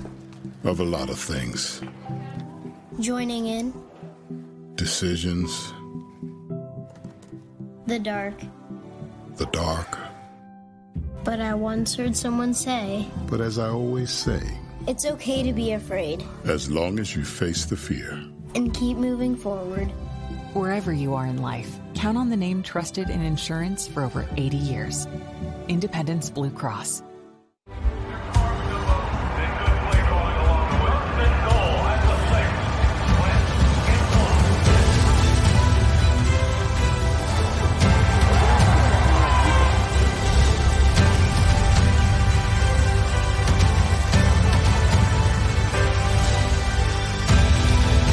Field of life, First Trust Bank is there for you Champions on three. One, two, three. because Philadelphia dreams deserve a Philadelphia bank.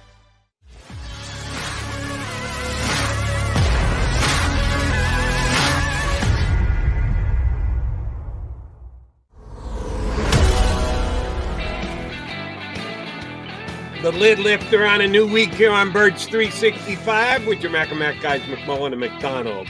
Lucky enough to have our buddy Barrett Brooks join us for a good couple of minutes here today.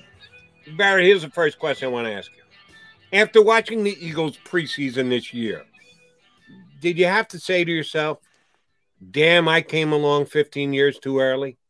With the amount of work that these guys are asked to do, I actually had to work for a living when I came into the National Football League.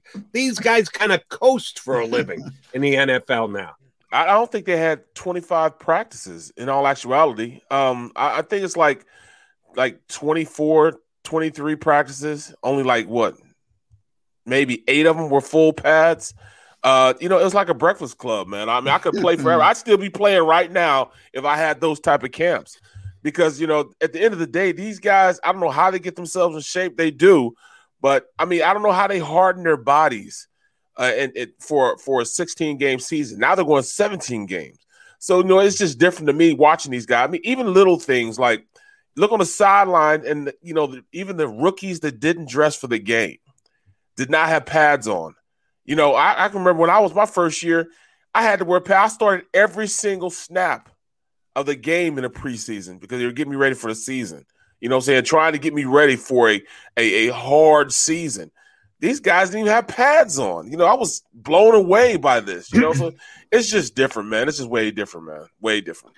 Yeah, I mean, I, I said the same thing, Barrett, when I was there. I'm looking at DeVonta Smith. Look, DeVonta Smith is a tremendously talented kid, and I'm like, he's he's in street clothes with with with, with Eagles gear on, just like Fletcher Cox. And I'm like, what the what what the heck is going on? What here? is this? You know, I mean, this is crazy, man. But it's just the, the nature of, of how things are these days, man. I, I, do- I don't understand it, you know. But evidently, they feel as though they're they're good enough to go in and, and play an entire season. You know, going even going into this game, that I guess they're ready to go into this next game, which really counts. You know, but I'll tell you one thing right now: there's a lot of guys sleepless right now who didn't sleep a wink last night, going into tomorrow.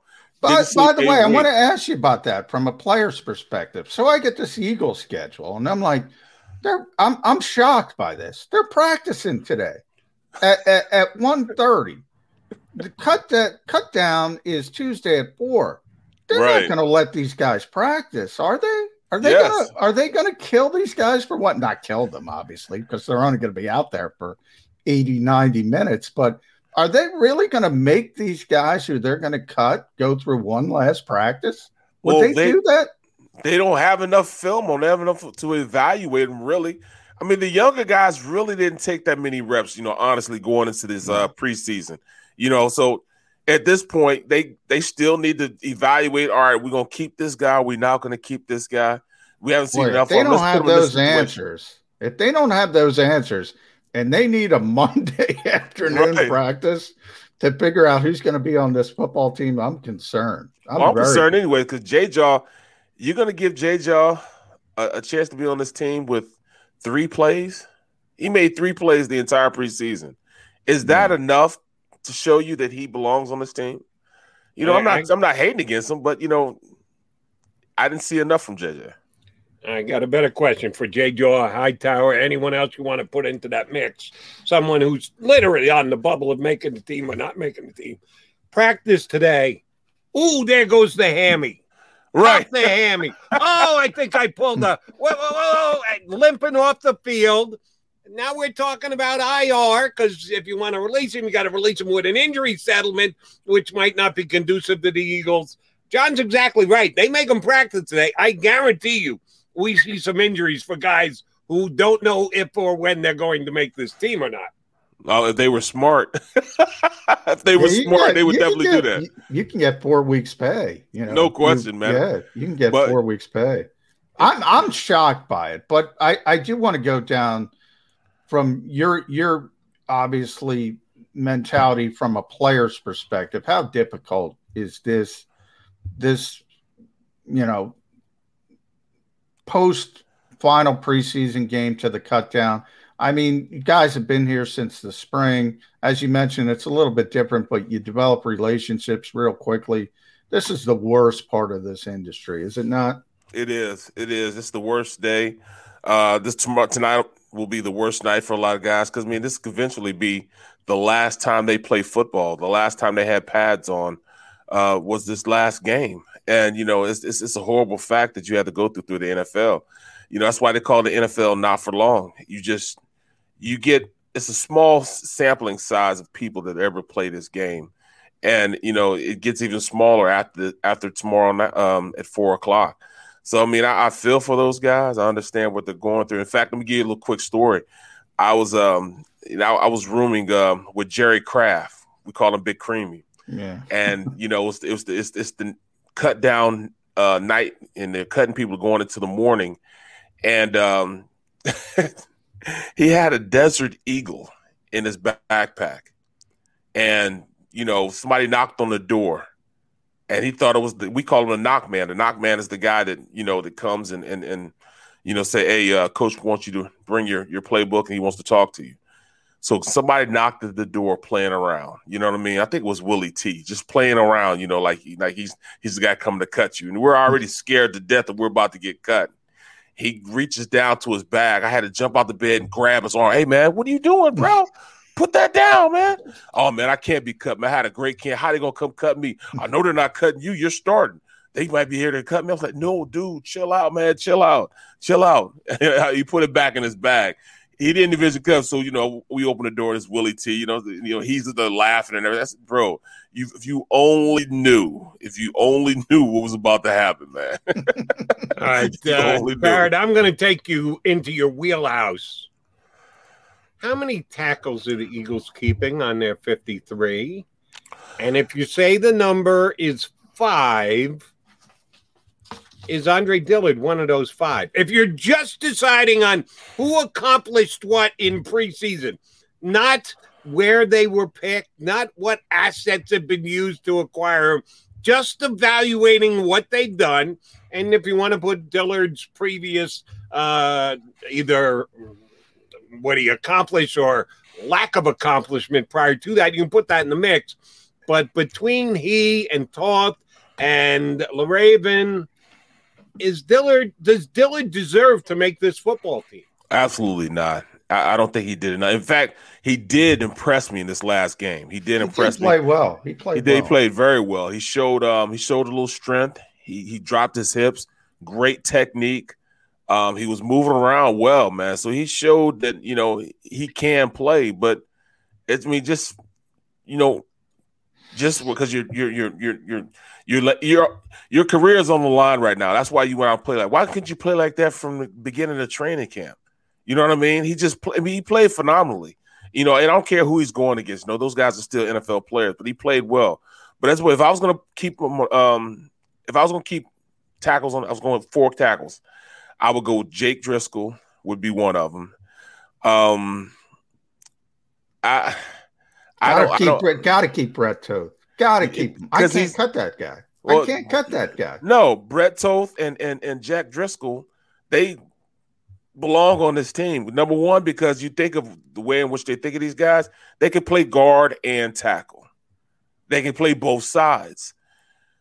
At this point, Andre Dillard only plays left tackle. That's the extent of what he plays on this team. That's the value he has is left tackle. They tried to move over to right. He didn't want to do it, so he didn't do it. You know what I mean? He just he played bad enough that he was like, all right, we're not going to put him back over there. But at this point, that's all he plays. He, he, I didn't see him take any reps this preseason on the right side. They were all left sided reps. Yeah. yeah. So you know he's going to be here just from just from where he was drafted. You know, I know you don't want me to talk about it. he's going to be there because he's drafted, and he will be the fifth guy. But they they'll they'll look at Jake Driscoll and Brett Toth as guys that really belong on this team, but they'll keep them as as like guards and you know, and and and Coyote, I think he really needs to stay on the um, team also um, as as a guard. He's not going to be able to make it through waivers. I can guarantee that. Yeah, it's an offensive line deficient league. But I do. You brought up two guys, and obviously Andre Dillard, JJ Arcega Whiteside. So you were a second round pick. I want to get the player's perspective. Look, if you're a premium pick in this league, it's no surprise you get more opportunities than an undrafted guy how does that go across in the locker room when when you see somebody like Andre Dillard, as you said, from a meritocracy standpoint, and you brought up J Jaw, maybe they don't deserve to make this team, but they're probably going to make this team. How does that go over in the locker room? It it, it doesn't go over well. You know, guys will, will be making fun of them. Only reason you hear because you know you got drafted so high. They made a mistake. They drafted you just too high. You know what I'm saying? Here I am busting my, my butt off and, and I'm not gonna make a team because this guy. I mean, I've seen it in a locker room happen where a guy gets cut and the player's about to leave, and you know, he's walking through the locker room and he's bringing his playbook. And so you're gonna keep me over this guy right here? I mean, he's pointing at the guy that you know made the team, and he's not. You're gonna keep him over this guy? Over him? Over him? He couldn't fight his way out of a, a wet paper bag. You're keeping over him. Look at him. Look at him. He's the worst player I've ever seen. As he's going out talking about this other kid, you know, and it, it didn't bowl too well that you know the player came back the next week um, uh, on practice squad.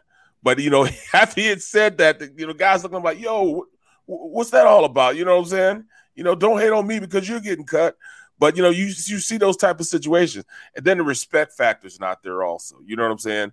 I mean, you just, I mean, because you're given, it's being handed to you. You know what I'm saying? You didn't have to work for it. You know, you don't have the same respect as a player that went out there and busted their rump to make the team and doesn't make the team. So, I mean, it's it's a it's a terrible situation, a terrible feeling. You know, and imagine being the guy that's doing this cutting. You know what I mean? Imagine that. Yeah.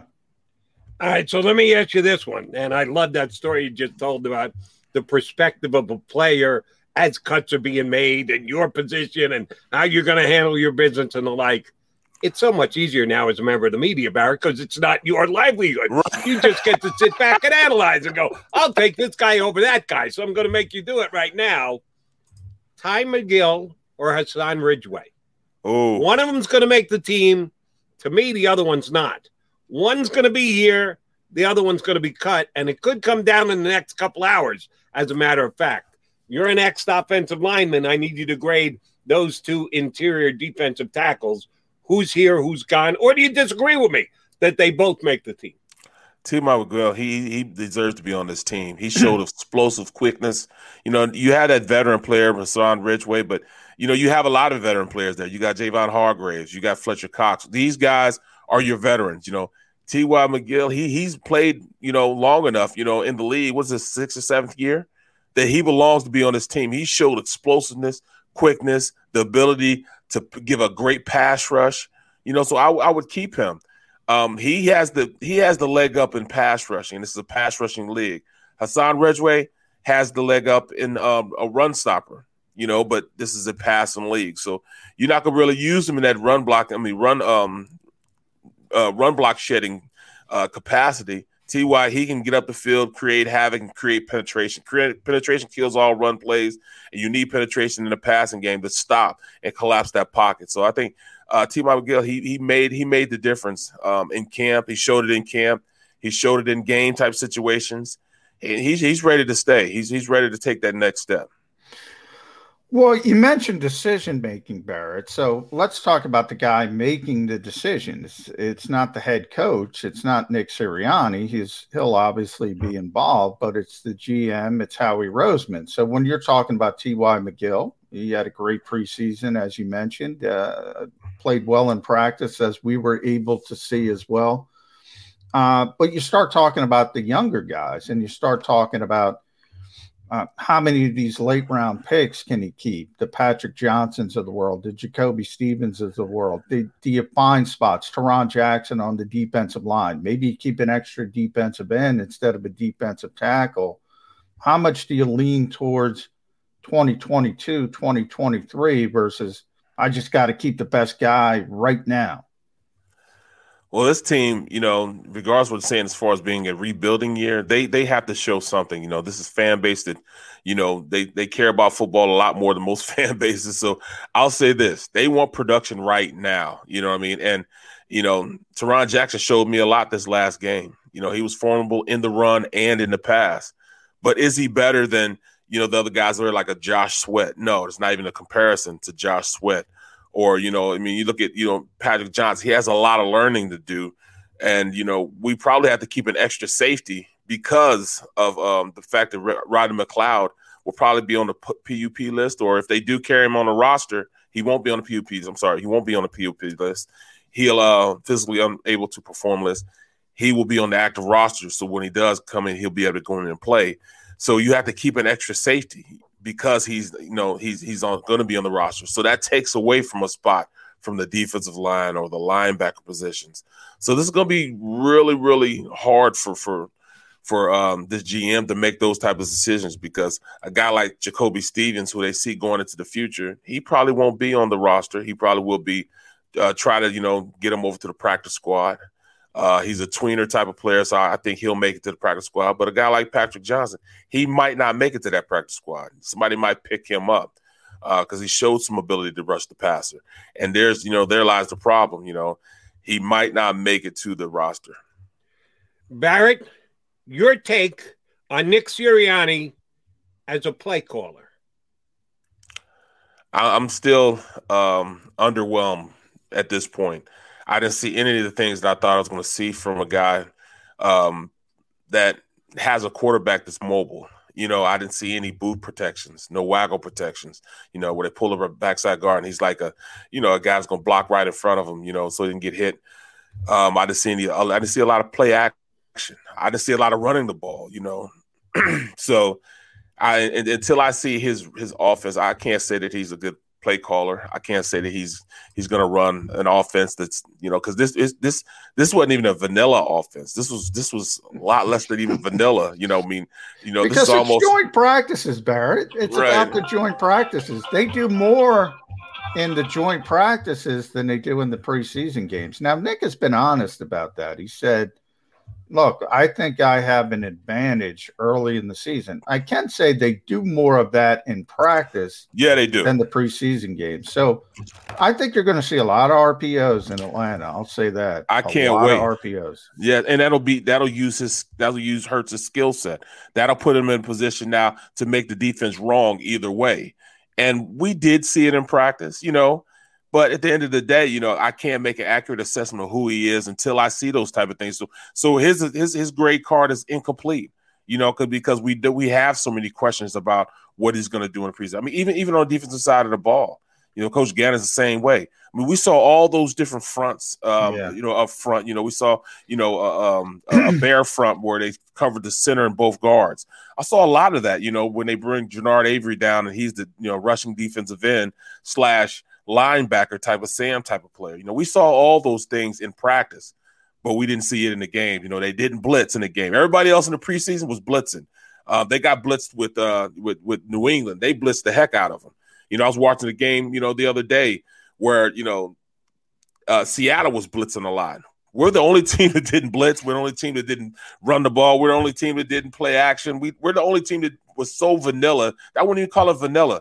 This this flavor of ice cream would probably be like um, pistachio or something. You know what I mean? Because it just was not an offense that I could really see. All right, what he's going to hang his hat on. So I'm I'm anxious to see this first game, and I can't wait. What do we have? Um, 16 days or, or, or, 13 days or something like that till the first yeah, game? 13, 13, 13 days. days. Yeah. 13 days. All right, Barrett, any truth to the rumor that that was Eytan Shander who blew up your phone here on the show to say, What are you talking about? Knicks look great. The offense looks great. what do you mean vanilla offense? We look good on offense. well, that was a call. That was a call saying, All right, then if it gets any more vanilla, you know, we're gonna need a, a new type of ice cream. but you know, it, I love it, man. I mean, I love all these unknowns going into the season, so I can't really make an accurate assessment where they're going to be at. I'm still saying they're going to be a lot better than what people think they are.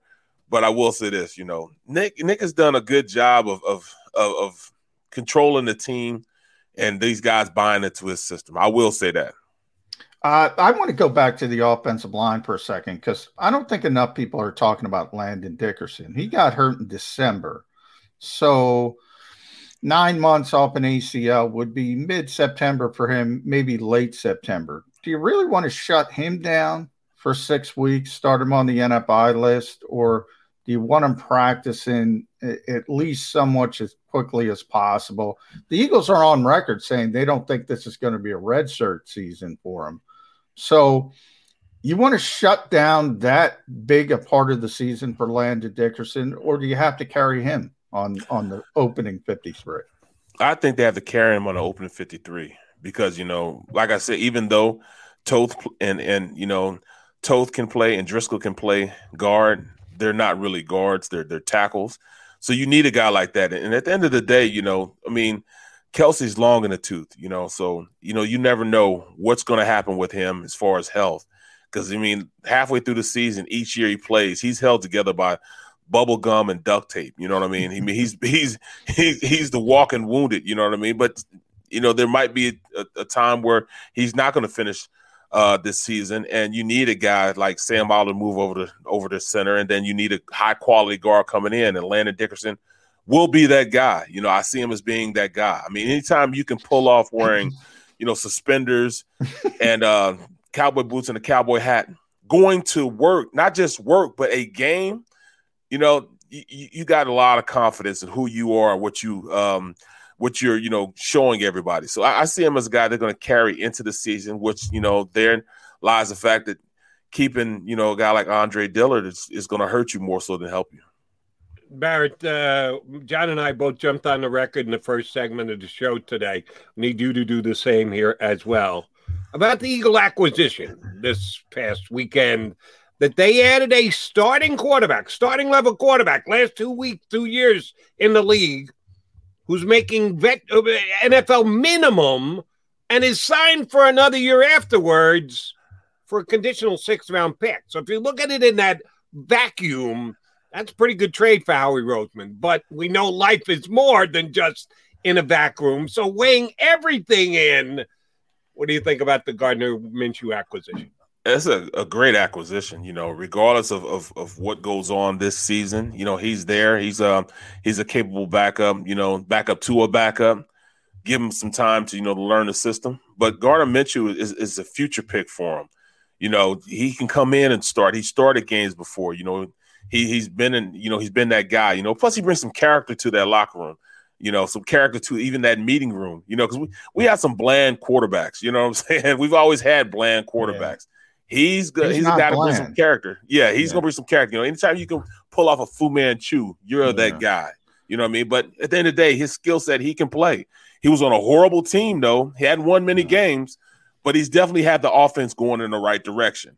You know, he's he's he's he's a not a dual threat quarterback, but he's very, very um, aware of what's going on in the pocket, and he adjusts very well. He can push the ball down the field. He can run that team. You know, he could be a starter.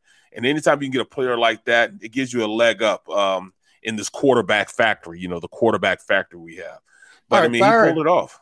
We just went through this, so I I don't know if you saw this, but Ben Standig from the Athletic, he does this thing every year where he talks to 35 agents or so and does sort of a poll.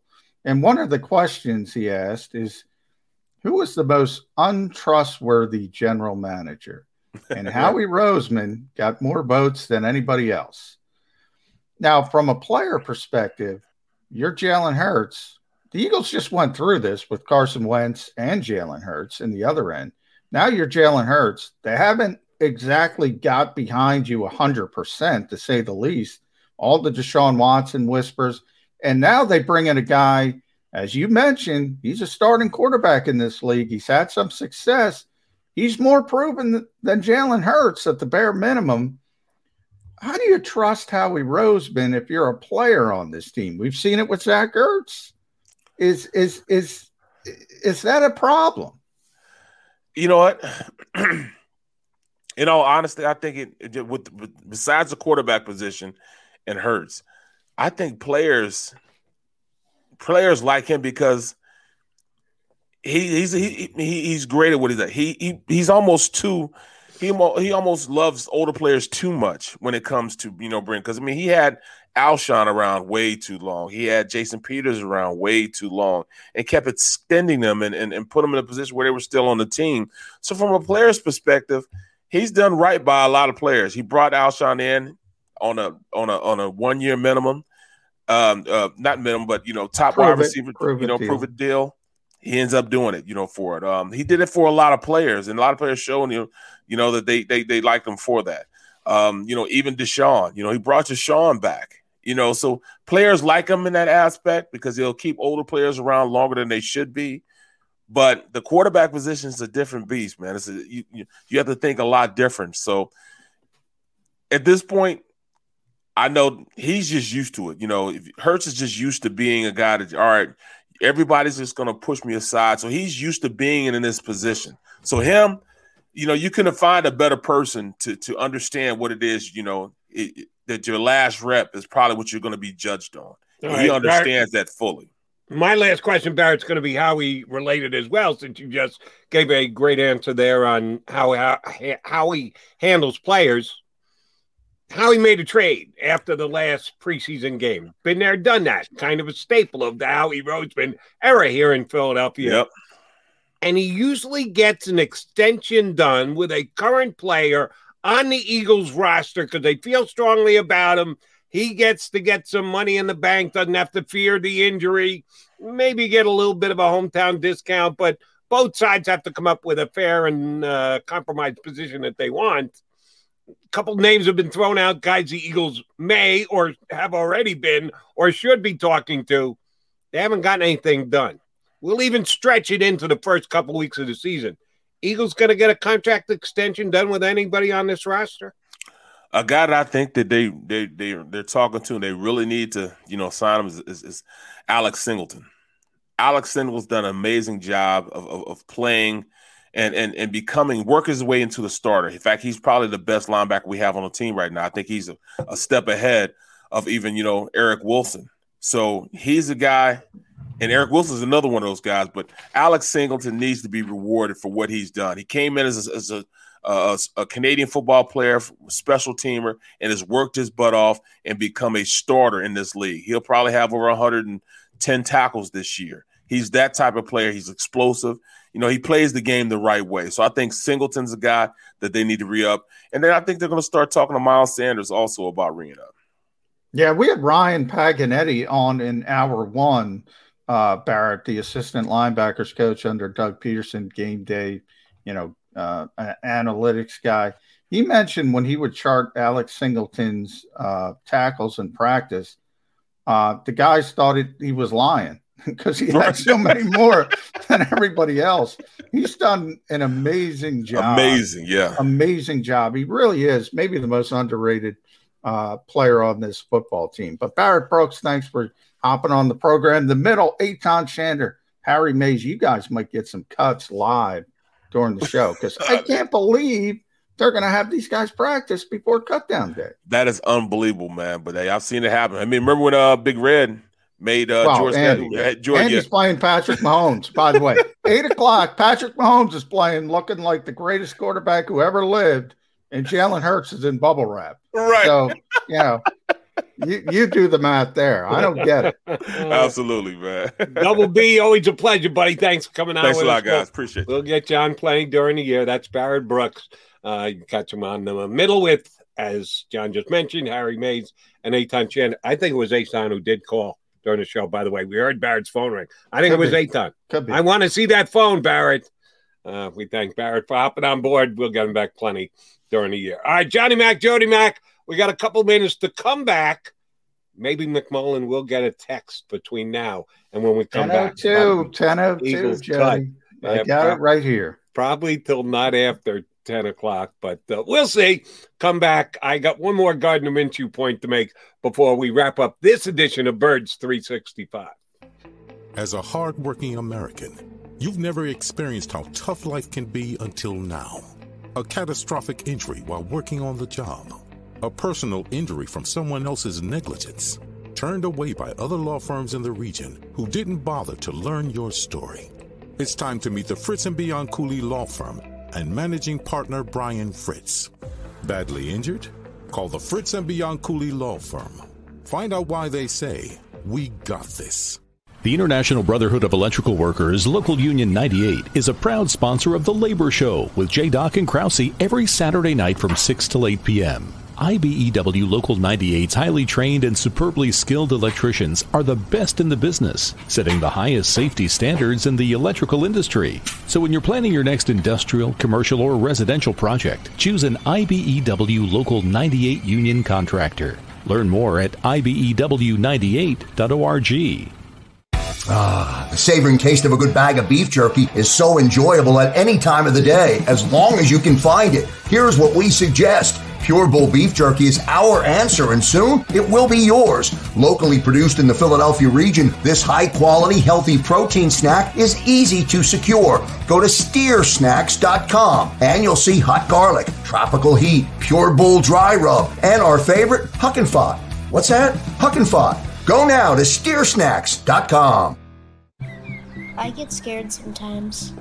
Of a lot of things. Joining in decisions. The dark. The dark.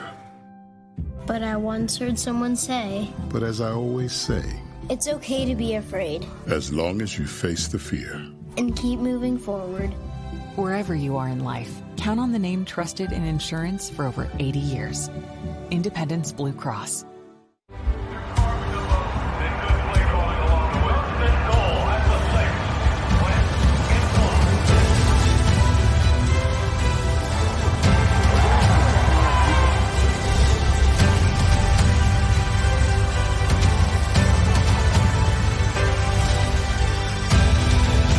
Field of life, First Trust Bank is there for you.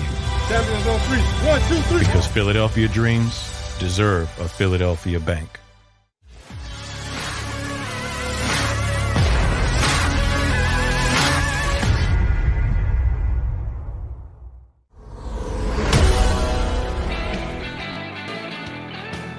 Your Mac and Mac guys, McMullen and McDonald here on Birds 365 I'm JAKIB Media YouTube channel, a new venture for both John and myself.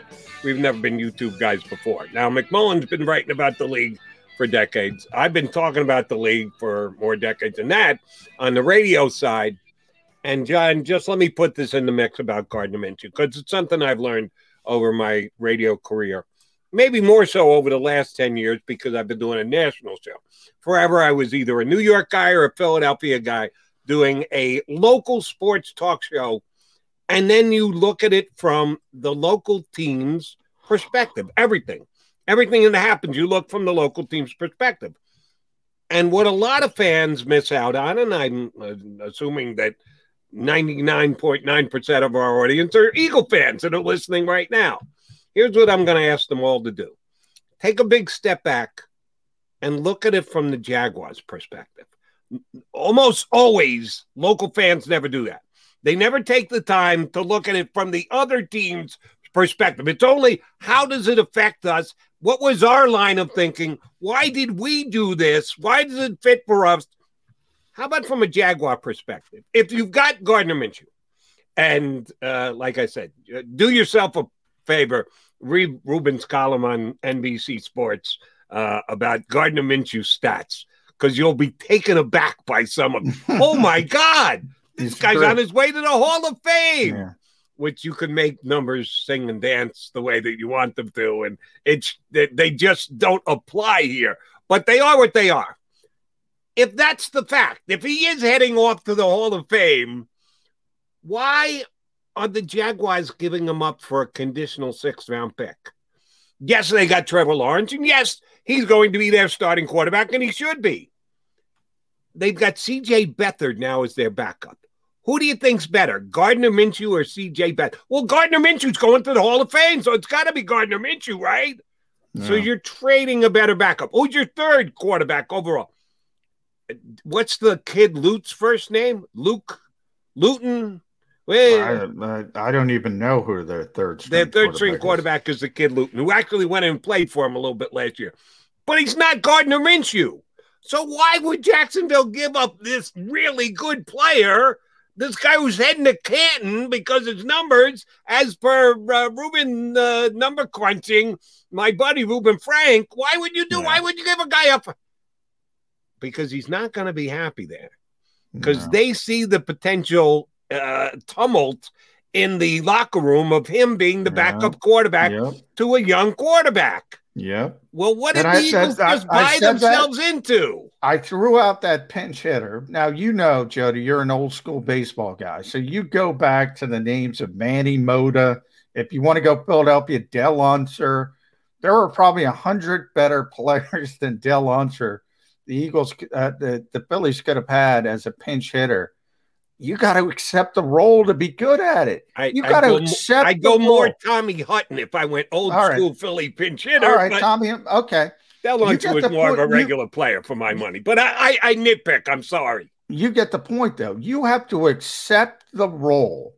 Nick Foles, you have to accept the role of backup quarterback, or you can't be a good backup quarterback.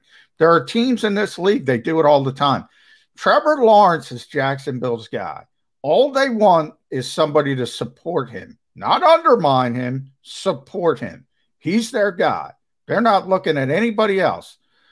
The Eagles are, that's why I said the Eagles already went down this road. It blew up in their face. Now it's a little bit different from this time because they don't have, they don't view Jalen Hurts as the long term future, at least yet they viewed Carson Wentz as the long term future. So it was the worst decision with Carson Wentz. Here, you just throw darts at the dartboard. You're waiting. You can't get to Sean Watson. Maybe you get Spencer Rattler. You can't get Spencer Rattler. You might get Sam Howell. You can't get Sam Howell. You might get one of these other college quarterbacks that are projected to be potential top 10 picks. Or, or to be fair, maybe Jalen Hurts turns the corner and becomes that guy but he's not that guy right now. So I think from Howard Roseman's perspective is get as many darts as you can to throw at the dartboard. Maybe one of them hits until you get the real guy you're confident in. That's what I think the plan is. Right. Jake Luton is the third string Jake quarterback Luton. in Jacksonville. And he's not he's not a good dart, Jake Luton. Yeah, that's a sixth round draft pick. Although remember, Gardner was a sixth round draft round pick, pick, yeah. last week. Last and by the way, the Eagles back in 2019, they picked Clayton Thorson 11 picks before Jacksonville got Gardner Minshew. And and you see, here's the thing that I feel badly about undermining what Gardner can come in here and do. I criticized the Eagles for that pick. I was a Gardner Minshew fan. I said I think he's a steal in the right. I thought he was like a fourth round pick. How did you pass on him to take Clayton Thorson? I had this conversation on the air on WIP when the draft came down. So now I feel like I'm almost obligated to get excited because Gardner Minshew is going to be here. And I still like the kid's talent, mm-hmm. but I think they're opening up Pandora's box, which they did last year with Jalen Hurts and shame on Carson Wentz. We don't need to relitigate this again about yeah. Carson. And, but, and, and I do think Jalen, as Barrett pointed out, it, but pointed out, Jalen's used to this, man. I feel bad for the kid at some point. Nobody believes in him. They're always thinking about the next guy. They're always thinking about turning the page. He's uniquely suited to do it. He'll handle it better than Carson Wentz did he will handle it much better. But it does give you a pers- it, it, it gives you a look into what the organization really thinks about Jalen Hurts. I'm sorry, people. They don't believe in him. Let me go back to the other guest we had today. And if you missed it, if you jumped in middle show, go back and check out the first hour with Ryan Paganetti, the game management assistant under Doug Pederson here, and former assistant linebacker coach as well when the Eagles signed Alex Singleton, it was like talk about throwing darts. That's all it was. Bringing in a guy from the CFL. They're throwing darts and they're going to give this guy a chance. And he made it through his first year. Ooh, and then his second year, he started standing out. And Ryan told us about the practice charting, and he's in on every single play. His percentage of tackles from yeah. when he was on the field was off the charts. They accused him of cheating. They, he's not that good. He can't be that good. Oh, yeah, he was and he was the Eagles' best linebacker last year. And we expect him to be the Eagles' best linebacker this year. That's what Jalen Hurts has to do. Say, all right, go ahead. You can. You can call me throwing darts. I'll go out and throw darts in the game, and I'll make myself the starting quarterback of Philadelphia today, tomorrow, next week, yep. next year, the next decade. And that's the, that's that's the path he has. That's a good analogy, Jody's got to be Alex Singleton at the quarterback position you got to seize the one small opportunity you have. Boom. And if you play well, they're not taking you off the field. All right. Last thing. It's after 10 o'clock. Check your phone. Did you get a text from the Eagles? Did they not yet? It's yet? ten. It's ten oh one. If everyone can see, ten oh one. Someone probably about sixty seconds away from the Eagles releasing their cuts. Well, then guess what? You're going to hear about it right here 22 hours from now on the next episode of Birds 365. If you missed any of today's show on the JAKIB Media channel, listen to the podcast on your way home. Available on YouTube, Apple, and Spotify. Without the ones like you, who work tirelessly to keep things running, everything would suddenly stop. Hospitals, factories, schools, and power plants, they all depend on you. No matter the weather, emergency, or time of day, you're the ones who get it done. At Grainger, we're here for you with professional grade industrial supplies. Count on real time product availability and fast delivery. Call clickgrainger.com or just stop by. Grainger for the ones who get it done.